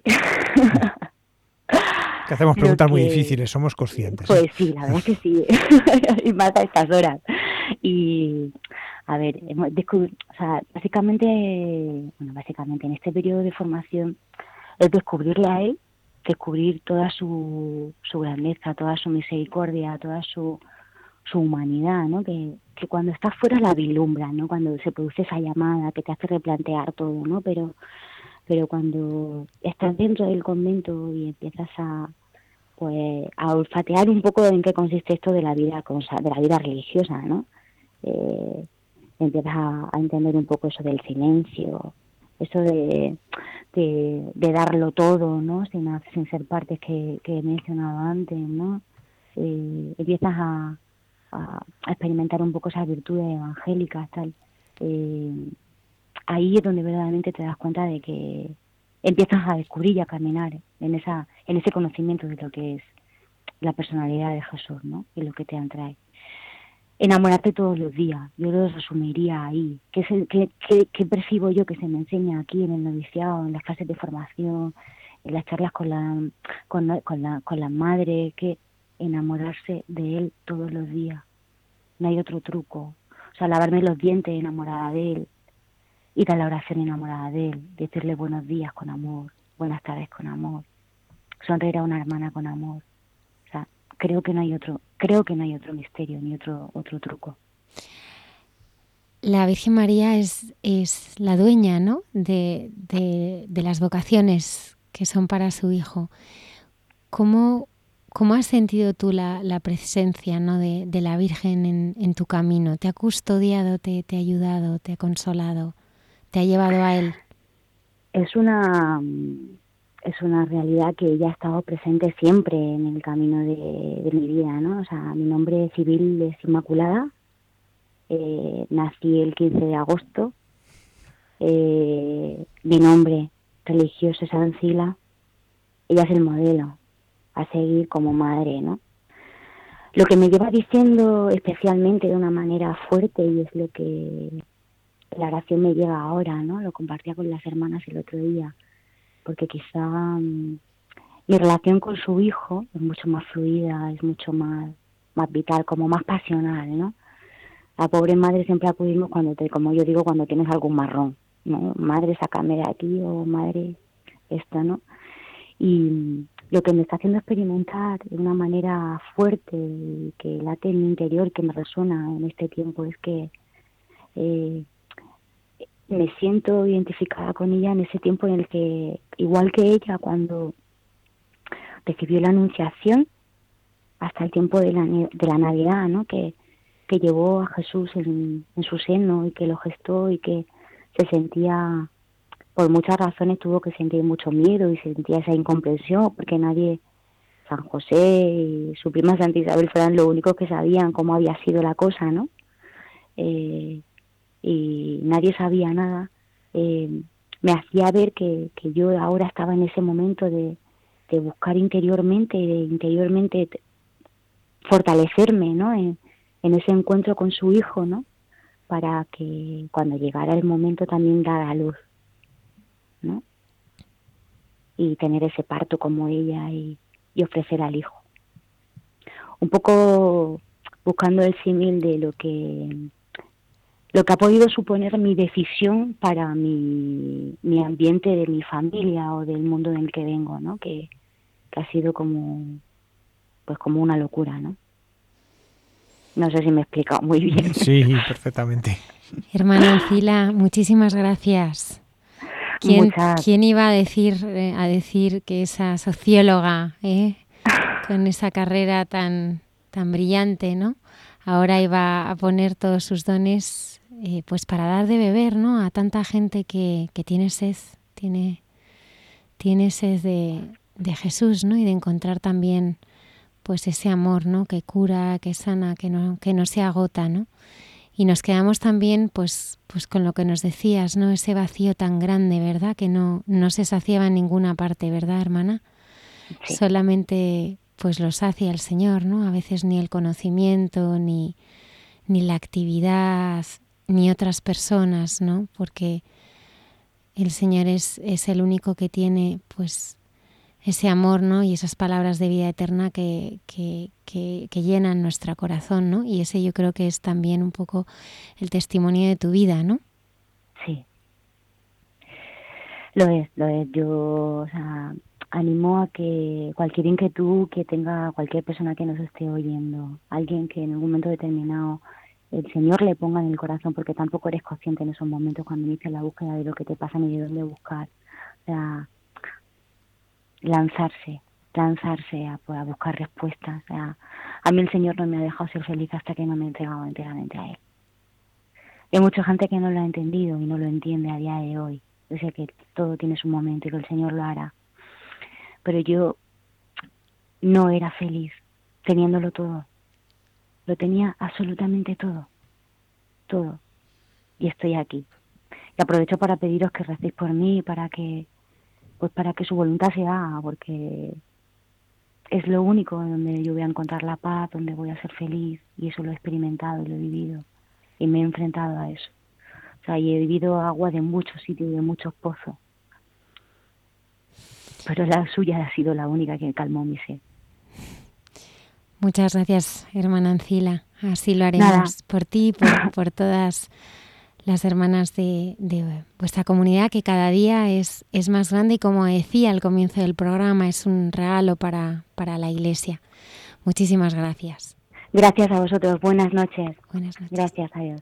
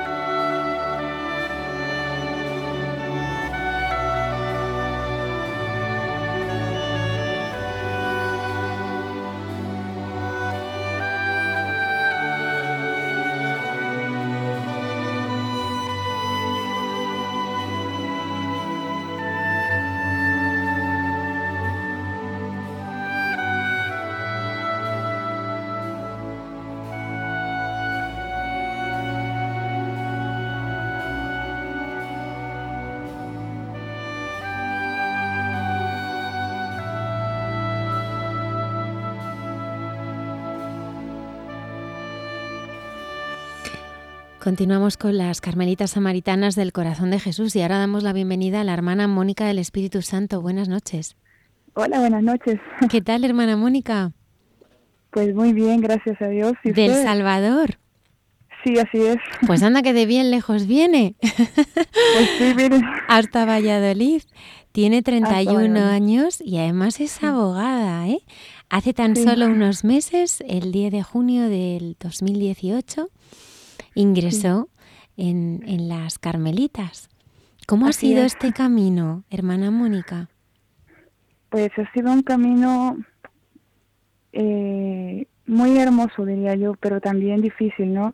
Un camino de rosas y de espinas, vamos.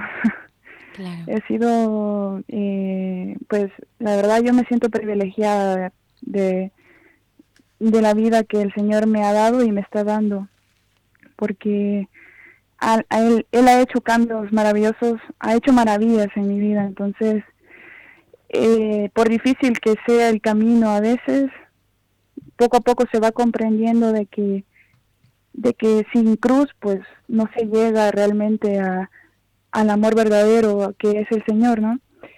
Y pues estoy súper feliz y agradecida con Él por, por todo, pues a pesar de que el camino ha sido una búsqueda constante de él, de su voluntad, de, sus deseos, de poder entender qué es lo que él quiere de mí, qué espera de mí, qué le agrada de mí, qué quiere, ¿no? Eh, que no es nada fácil, porque en el momento que uno se, se incursiona en ese caminar de, de, encontrar la voluntad del Señor, pues se, se encuentra con muchos tropiezos, pero también así la providencia de Él es muy grande y el gozo, la paz y la y pues el, el, la plenitud que se encuentra eh, al buscar la voluntad de él, pues eso no tiene precio. Eso es lo que yo he vivido. ¿no? Hermana Mónica, usted nace en el en el Salvador. Sí, sí. ¿Y hasta hasta qué edad vive en el Salvador? Pues yo he vivido en El Salvador toda mi vida. Toda su vida. Toda mi vida, sí. Hasta hace unos meses, en junio, que me vine. Pero sí, siempre he vivido ahí, sí. ¿Y cómo descubre a las carmelitas samaritanas? Nos está sorprendiendo mucho esto de los descubrimientos por Internet, desde Argentina, desde Almería, ¿no? ¿Cómo, ¿Cómo, fue su descubrimiento de las carmelitas samaritanas? Pues mentiría si les digo que fue diferente. porque, porque, porque, bueno, fue así, o sea que yo realmente encontré al Señor, por así decirlo. En, en una parroquia carmelita. Y cuando ya sentí la llamada del Señor, eh, empecé a buscar como cualquier chica busca busca conventos, ¿no? Y, y yo ahora, pues, como todo joven, o sea, lo más factible, el, el Internet. Entonces me metí a buscar monjas para conocer y tal, porque yo no sabía mucho de monjas. Y siempre yo tenía el anhelo de ser eh, carmelita, ¿no? Entonces, no sabía, al inicio no sabía si de clausura, si, si de vida activa ni nada, no lo sabía. Simplemente que me nacía mucho la vida carmelitana. Este, entonces, y yo siempre buscaba conventos de carmelitas descalzas y siempre, siempre me, parecía las samaritanas, las samaritanas. Entonces yo empecé a ver sus cosas y, y la verdad es que de la primera vez que, que vi las canciones y, todo, pues sentí un flechazo en mi corazón muy grande, pero a la vez pues no me veía venir hasta acá, la verdad, porque pues, es muy lejos y la verdad es que en inicio yo quería ingresar en un convento de mi país pero el Señor, el Señor él se vale de todo y él hace, vamos, lo que él, lo que él quiere y al final es lo mejor. Sí. ¿Y, cómo es Jesús? ¿Cómo es el Jesús que te ha enamorado? Si no lo tienes que presentar, ¿cómo no lo presentas? Como amor infinito, como misericordia total. Eh, sí, sí, él, él es verdadero hombre, él, él él siente como yo, Él ama como yo, pero aún con mayor intensidad, mucho más que yo, vamos, porque mi amor es muy limitado. Pero el amor de Él es que no tiene fin. Una de las cosas que más me, enamoraron y me impresionaron de Él fue que Él se enamoró, porque lo veo y lo siento así, de mi pequeñez, de mi debilidad, de, de mi nada, o sea, de lo poco que soy. Entonces, esa mirada de él de amor hacia mí, a pesar de, mi pecado, de mi pasado, pues esa, esa, esa ternura en, en su mirar hacia mí, ese palpitar vivo de su corazón, cuando yo estaba frente a él en oración, pues eso fue lo que me fue enamorando y saberme comprendida por primera vez, por primera vez totalmente comprendida por él y amada por él. Sí. Hermana Mónica, hablábamos de, de, la cruz, ¿no? Yo creo que es, es importante hablar de ella, ¿no? Porque la cruz es signo de predilección del Señor, ¿no? Cuando a veces eh, nos quejamos, ¿no? Por, bueno, pues por las contradicciones, por nuestras debilidades y, bueno, pues por la vida, ¿no? Que trae a veces tantas cosas que nos gustaría que fueran de otra manera pues nos ayuda mucho mirar ese crucifijo, ¿no? Y ver que, pues que el Señor, el Señor ha pasado por ahí, ¿no? Él fue, bueno, pues su vida toda fue para las personas que le rodeaban, ¿no? Eh, contradicción, juicio, ¿no? Él se levantaba por la mañana, yo a veces lo pienso, ¿no? Y, y estaba ya siempre atacado, cuestionado, perseguido, ¿no? Todo el tiempo. Todo el tiempo, ¿no? Y él, pues manso y humilde de, corazón, ¿no? Pues, pues aceptaba todo eso con muchísima humildad, ¿no? A mí me gustaría preguntarte en que compartieras con nosotros qué momentos de cruz ha habido en tu vida, ¿no? Y cómo el Señor, eh, pues, pues ha estado a tu lado. Pues mis momentos de cruces realmente han sido muchísimos desde mi infancia hasta antes de encontrarle, diría yo, porque yo le encontré a él hace alrededor de cinco o seis años, más o menos. Y antes de eso, pues yo no conocía lo que era el amor de Dios. ni mucho menos la misericordia. Entonces, me supongo yo que, que caminar sin Él y llevar las cruces que llevaba en mi vida era mucho más duro. O sea, y lo puedo asegurar que era mucho más duro, muchísimo más, más duro sin Él. O sea, Él siempre estuvo ahí. Nunca, o sea, nunca se ha apartado de mí. Pero yo no le conocía, o sea, no, no, no, no era consciente de su presencia en mi vida. Entonces, me era mucho más difícil cargar esa cruz. Ahora siempre tengo cruz porque siempre tendremos la cruz. Y si no tuviéramos la cruz, no fuéramos tan bendecidos. Porque a través de la cruz es que el Señor se glorifica en nuestras vidas.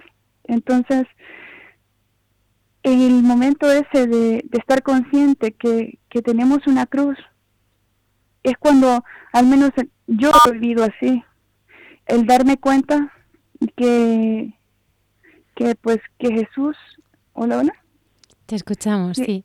Que Jesús es el camino, la verdad y la vida.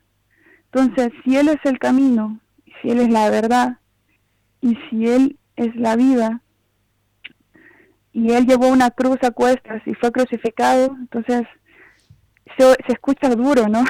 Decir, bueno, yo tengo que seguir su ejemplo para llegar al Padre, si Él es el camino, yo tengo que recorrer su camino si Él es la verdad, entonces si su verdad fue esa, entonces yo tengo que vivir esa verdad, ¿no? Y, y si Él es la vida, pues lo que quiere decir es que a través de esa cruz, Él nos da vida. Y somos vida, porque si no nos purificamos para llegar a la vida eterna, pues no tendremos esa vida. ¿Qué cosas te hacían sufrir, hermana Mónica, antes de conocer al Señor? ¿Cuáles eran tus cruces? A ver, lo que pasa es que yo llevaba, llevé una etapa de 10 años en mi vida en la que me aparté totalmente de Dios, ¿no? Eh, yo, pues, lo tenía todo en realidad. Tenía un buen trabajo, tenía mi coche, mi casa.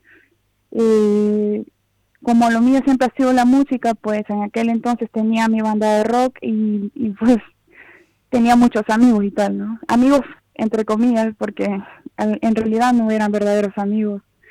Y en medio de todo, de todo eso que yo vivía, pues yo sentía un gran vacío.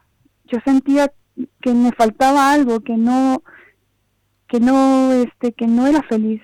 Entonces sufría mucho depresión y también me vi involucrada en drogas, en vicios, en, en todo lo que el mundo del rock y, de, la, de las salidas nocturnas tiene que ver, ¿no?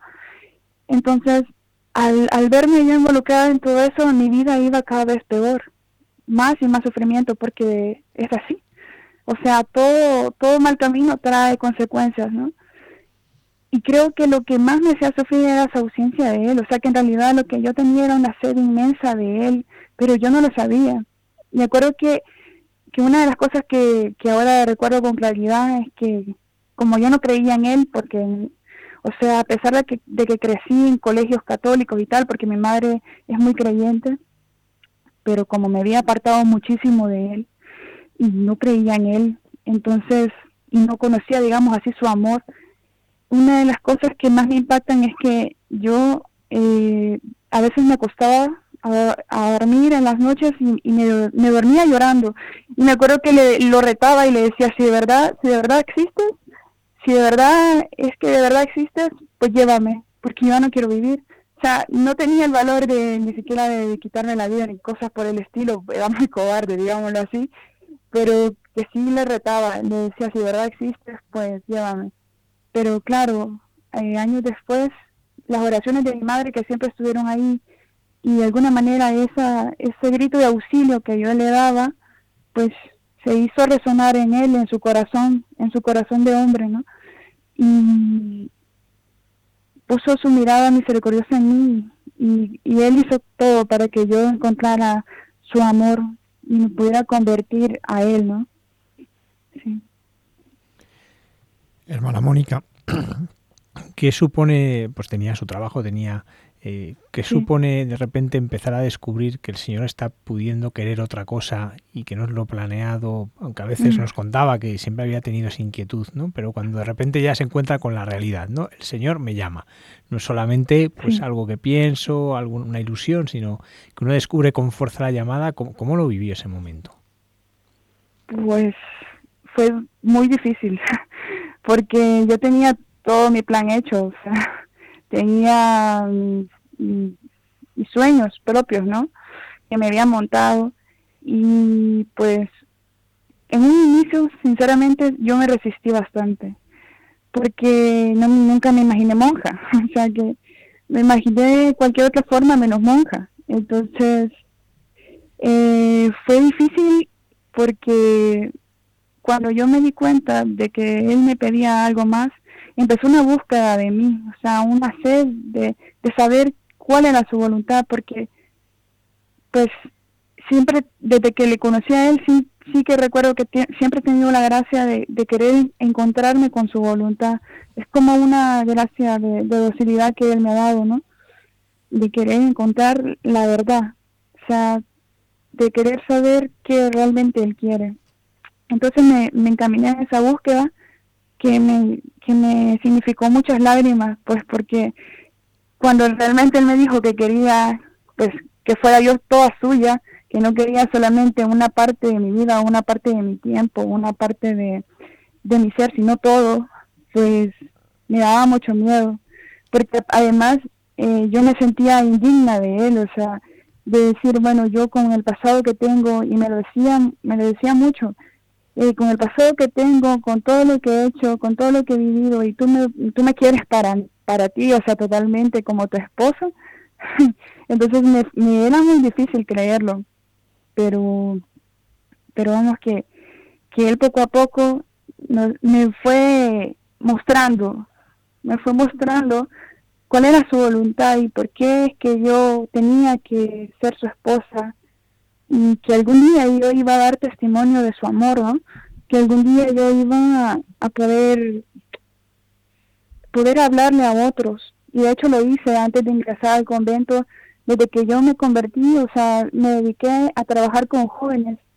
Y, yo les hablaba siempre a ellos de esto cuando en los temas y en los retiros no de su amor de su amor que lo único que no hay que olvidar nunca es que él nos ama y que nos ama con corazón de hombre, con un corazón vivo, palpitante, que nos anhela, que, tiene sed de nosotros, de nuestro amor, que, que nos bendiga nuestro amor, porque pareciera increíble y realmente es que muchas veces la figura de Dios que hemos conocido eh, está mal, ¿no?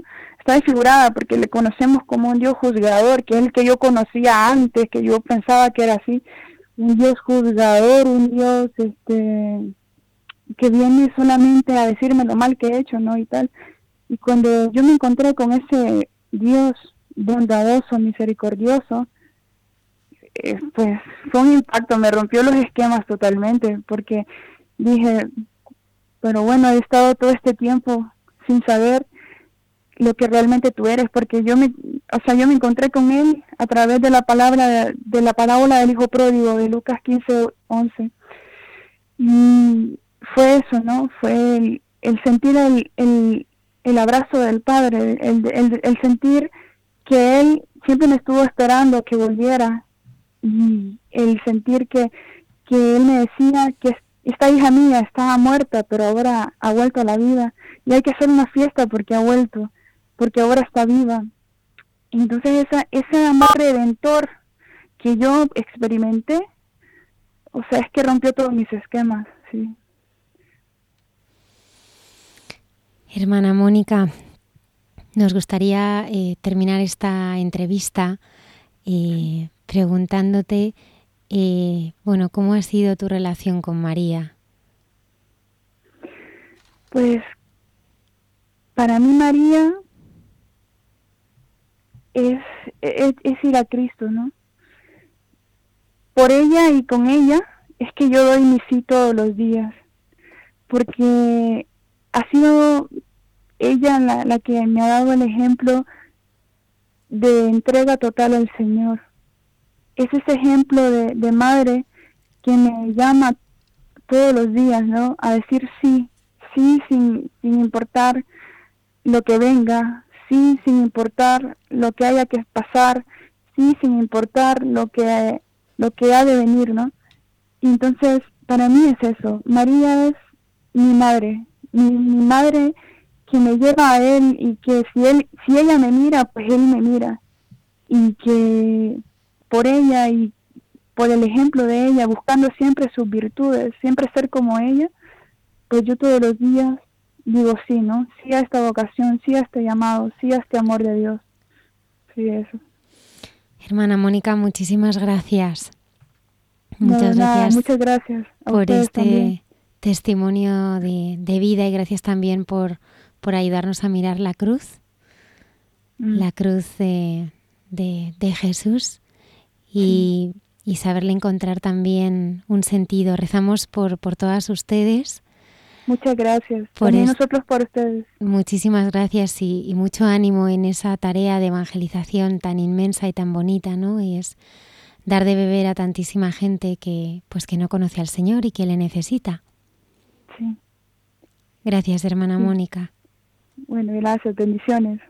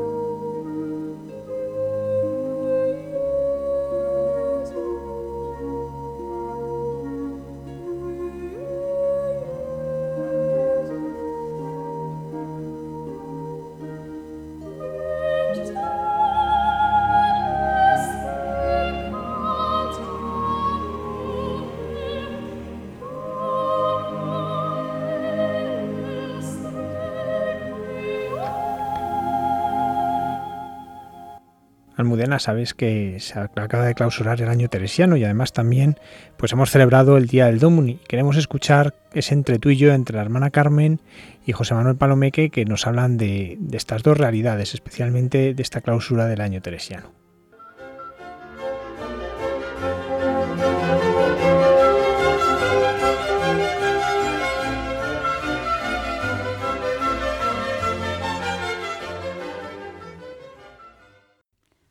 Buenas noches.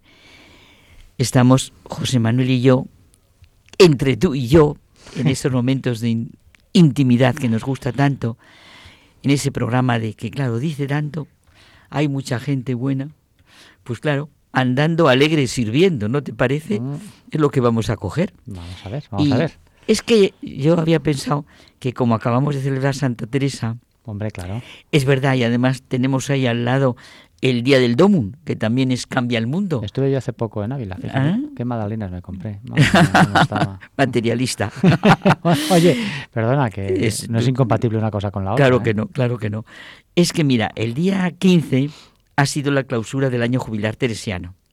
Y el Papa envió un mensaje en el que marcaba el itinerario vital de Santa Teresa de Jesús y del, del seguimiento del camino interior de esta eminente maestra de oración y de vida, andando alegre sirviendo. Fíjate que, según lo estoy leyendo, eh, eh, es, realmente una paradoja con nuestro tiempo, ¿no? En el que la alegría no está precisamente unida al servicio, porque en el fondo la alegría ahora se entiende siempre desde el egoísmo, desde el yo, cuando en realidad lo que nos plantea aquí eh, Santa Teresa es la alegría en el servicio. Claro, lo que dijo Jesús, el puro amor es el puro... Bueno, lo dijo San Ignacio, el puro amor es el puro servicio, pero... Pues sí, y en ese andar alegre es fundamental la oración. Decir con todo el alma, ¿cómo voy a ir? Padre nuestro, es que si no, el yo te tira de una manera espectacular. Oye, y además, José Manuel, que el cristiano sabe que no está huérfano en la vida y que su vida es una fraternidad, una familia. Ese es el sentido de la iglesia. Por eso decía tanto Teresa de Jesús, soy hija de la iglesia. Hmm.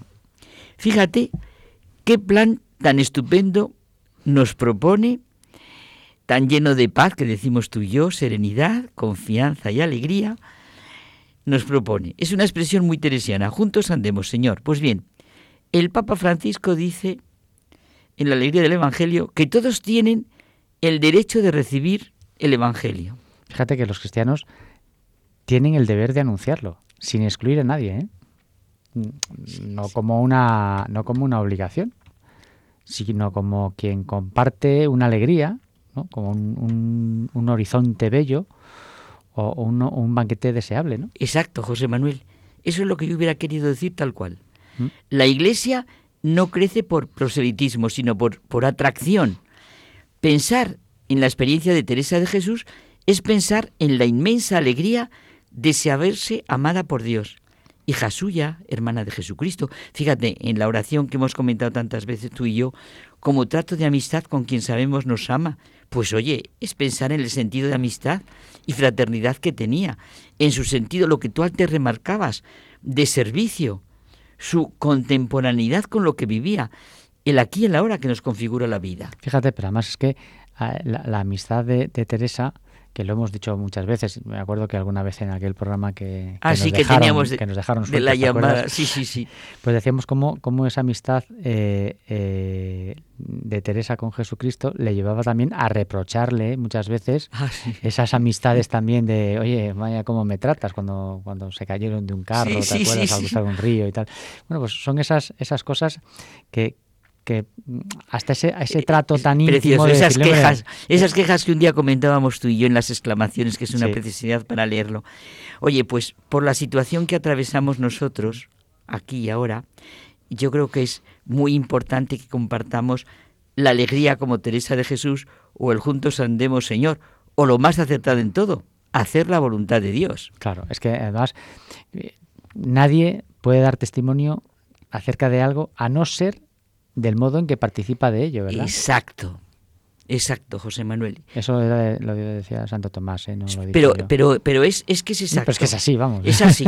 Nadie puede dar testimonio, claro, como has dicho tú, es verdad, nadie puede dar testimonio acerca de algo a no ser del modo en que participa, sí, sí. Pero es que eso vale en todos los aspectos de la vida. Pero Santa Teresa también lo vivía, ¿no? Uf, lo vivió, prodigio en saber comunicar y expresar su encuentro con el Señor. Sabes, no sé si has leído, a mí es que me gustaba mucho y me gusta, José María Cabo de Villa, la llamó prodigio de humanidad y de realismo, porque su manera de actuar en las más diversas situaciones, yo me repito mucho esto que tú también te lo sabes en la práctica, todo el mundo lo sabe, lo decimos juntos, nada, te turbe, nada, te espante, todo se pasa.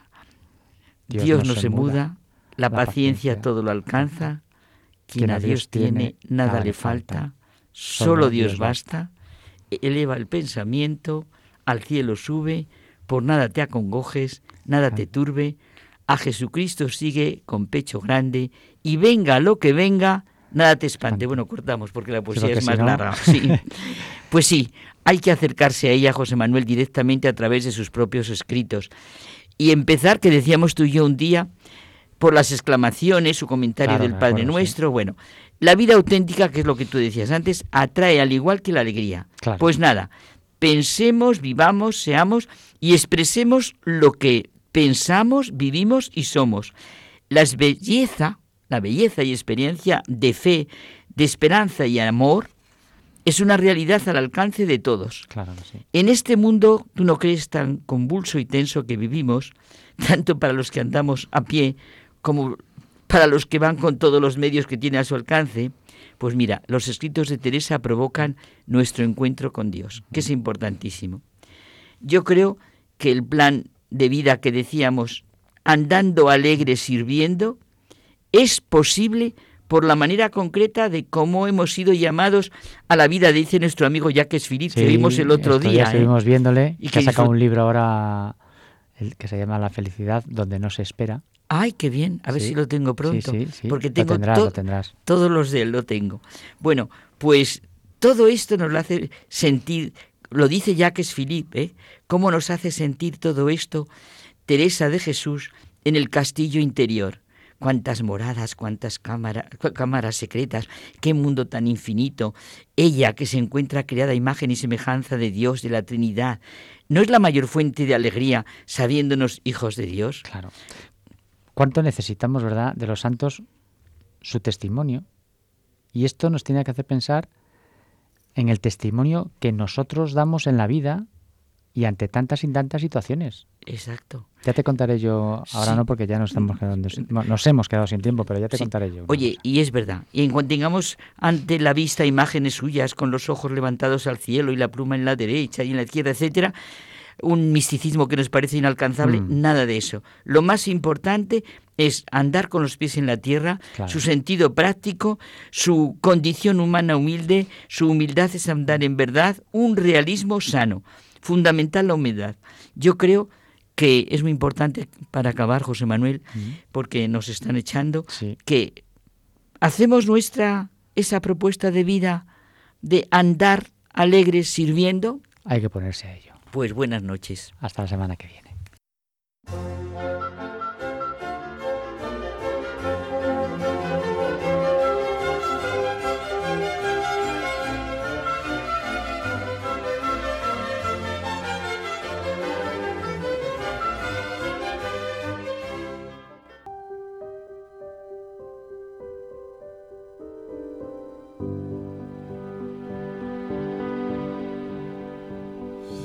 Nos quedan ya solamente minutos para terminar el programa. Muchas gracias Antonio Escribano que ha estado en el control, al padre Javier Mairata. Buenas noches. Buenas noches y muchas gracias y qué maravilla poder escuchar el testimonio de estas cuatro postulantes, pues sobre todo el, ver distintas edades, distintas procedencias, distintas historias, ¿no? Cómo Dios sigue llamando de maneras tan diversas y que sigue llamando, que eso es lo bonito, ¿no? Sigue llamando y sigue dando fruto ¿no? la oración de tantas personas que, rezan por las vocaciones. Es una preciosidad poder escucharlo y, haber podido, en cierta manera, haber entrado en este noviciado y conocerlas más de cerca. Sí, queremos dar las gracias a la hermana Teresa y a la madre Olga María, que es la superiora general de las Carmelitas Samaritanas eh, del Corazón de Jesús, por su generosidad eh, con nosotros siempre. Quiero anunciar a nuestros oyentes eh, que tendremos muy, muy pronto a Juan Manuel Cotelo.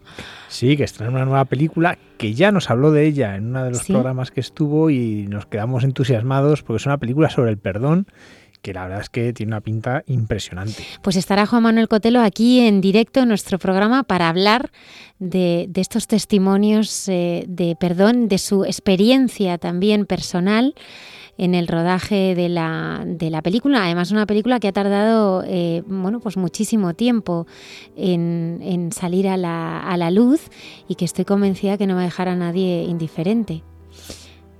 Pues así es y bueno, la verdad es que estamos deseando ya poderla ver. Muchísimas gracias a todos nuestros oyentes por seguirnos eh, cada viernes. Gracias eh, por seguirnos durante la semana en redes sociales y descargar también nuestro programa en, el podcast, el podcast de Radio María, eh, que os podéis descargar en, en la página web www.radiomaria.es. Que tengáis una feliz y santa semana. Estaremos aquí en Hay mucha gente buena en directo el próximo viernes a las 12 en punto de la madrugada. Gracias por estar ahí.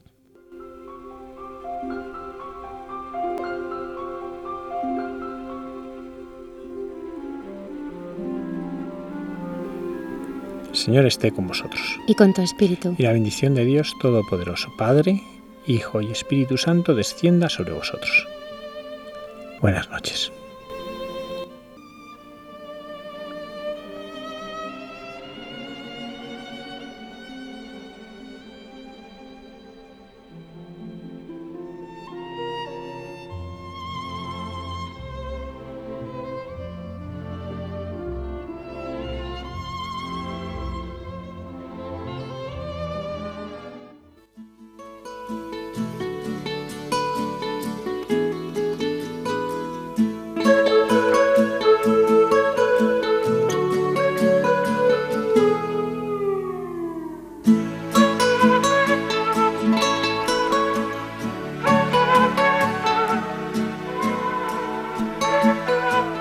Y así finaliza en Radio María. Hay mucha gente buena. Un programa dirigido por Almudena Delgado.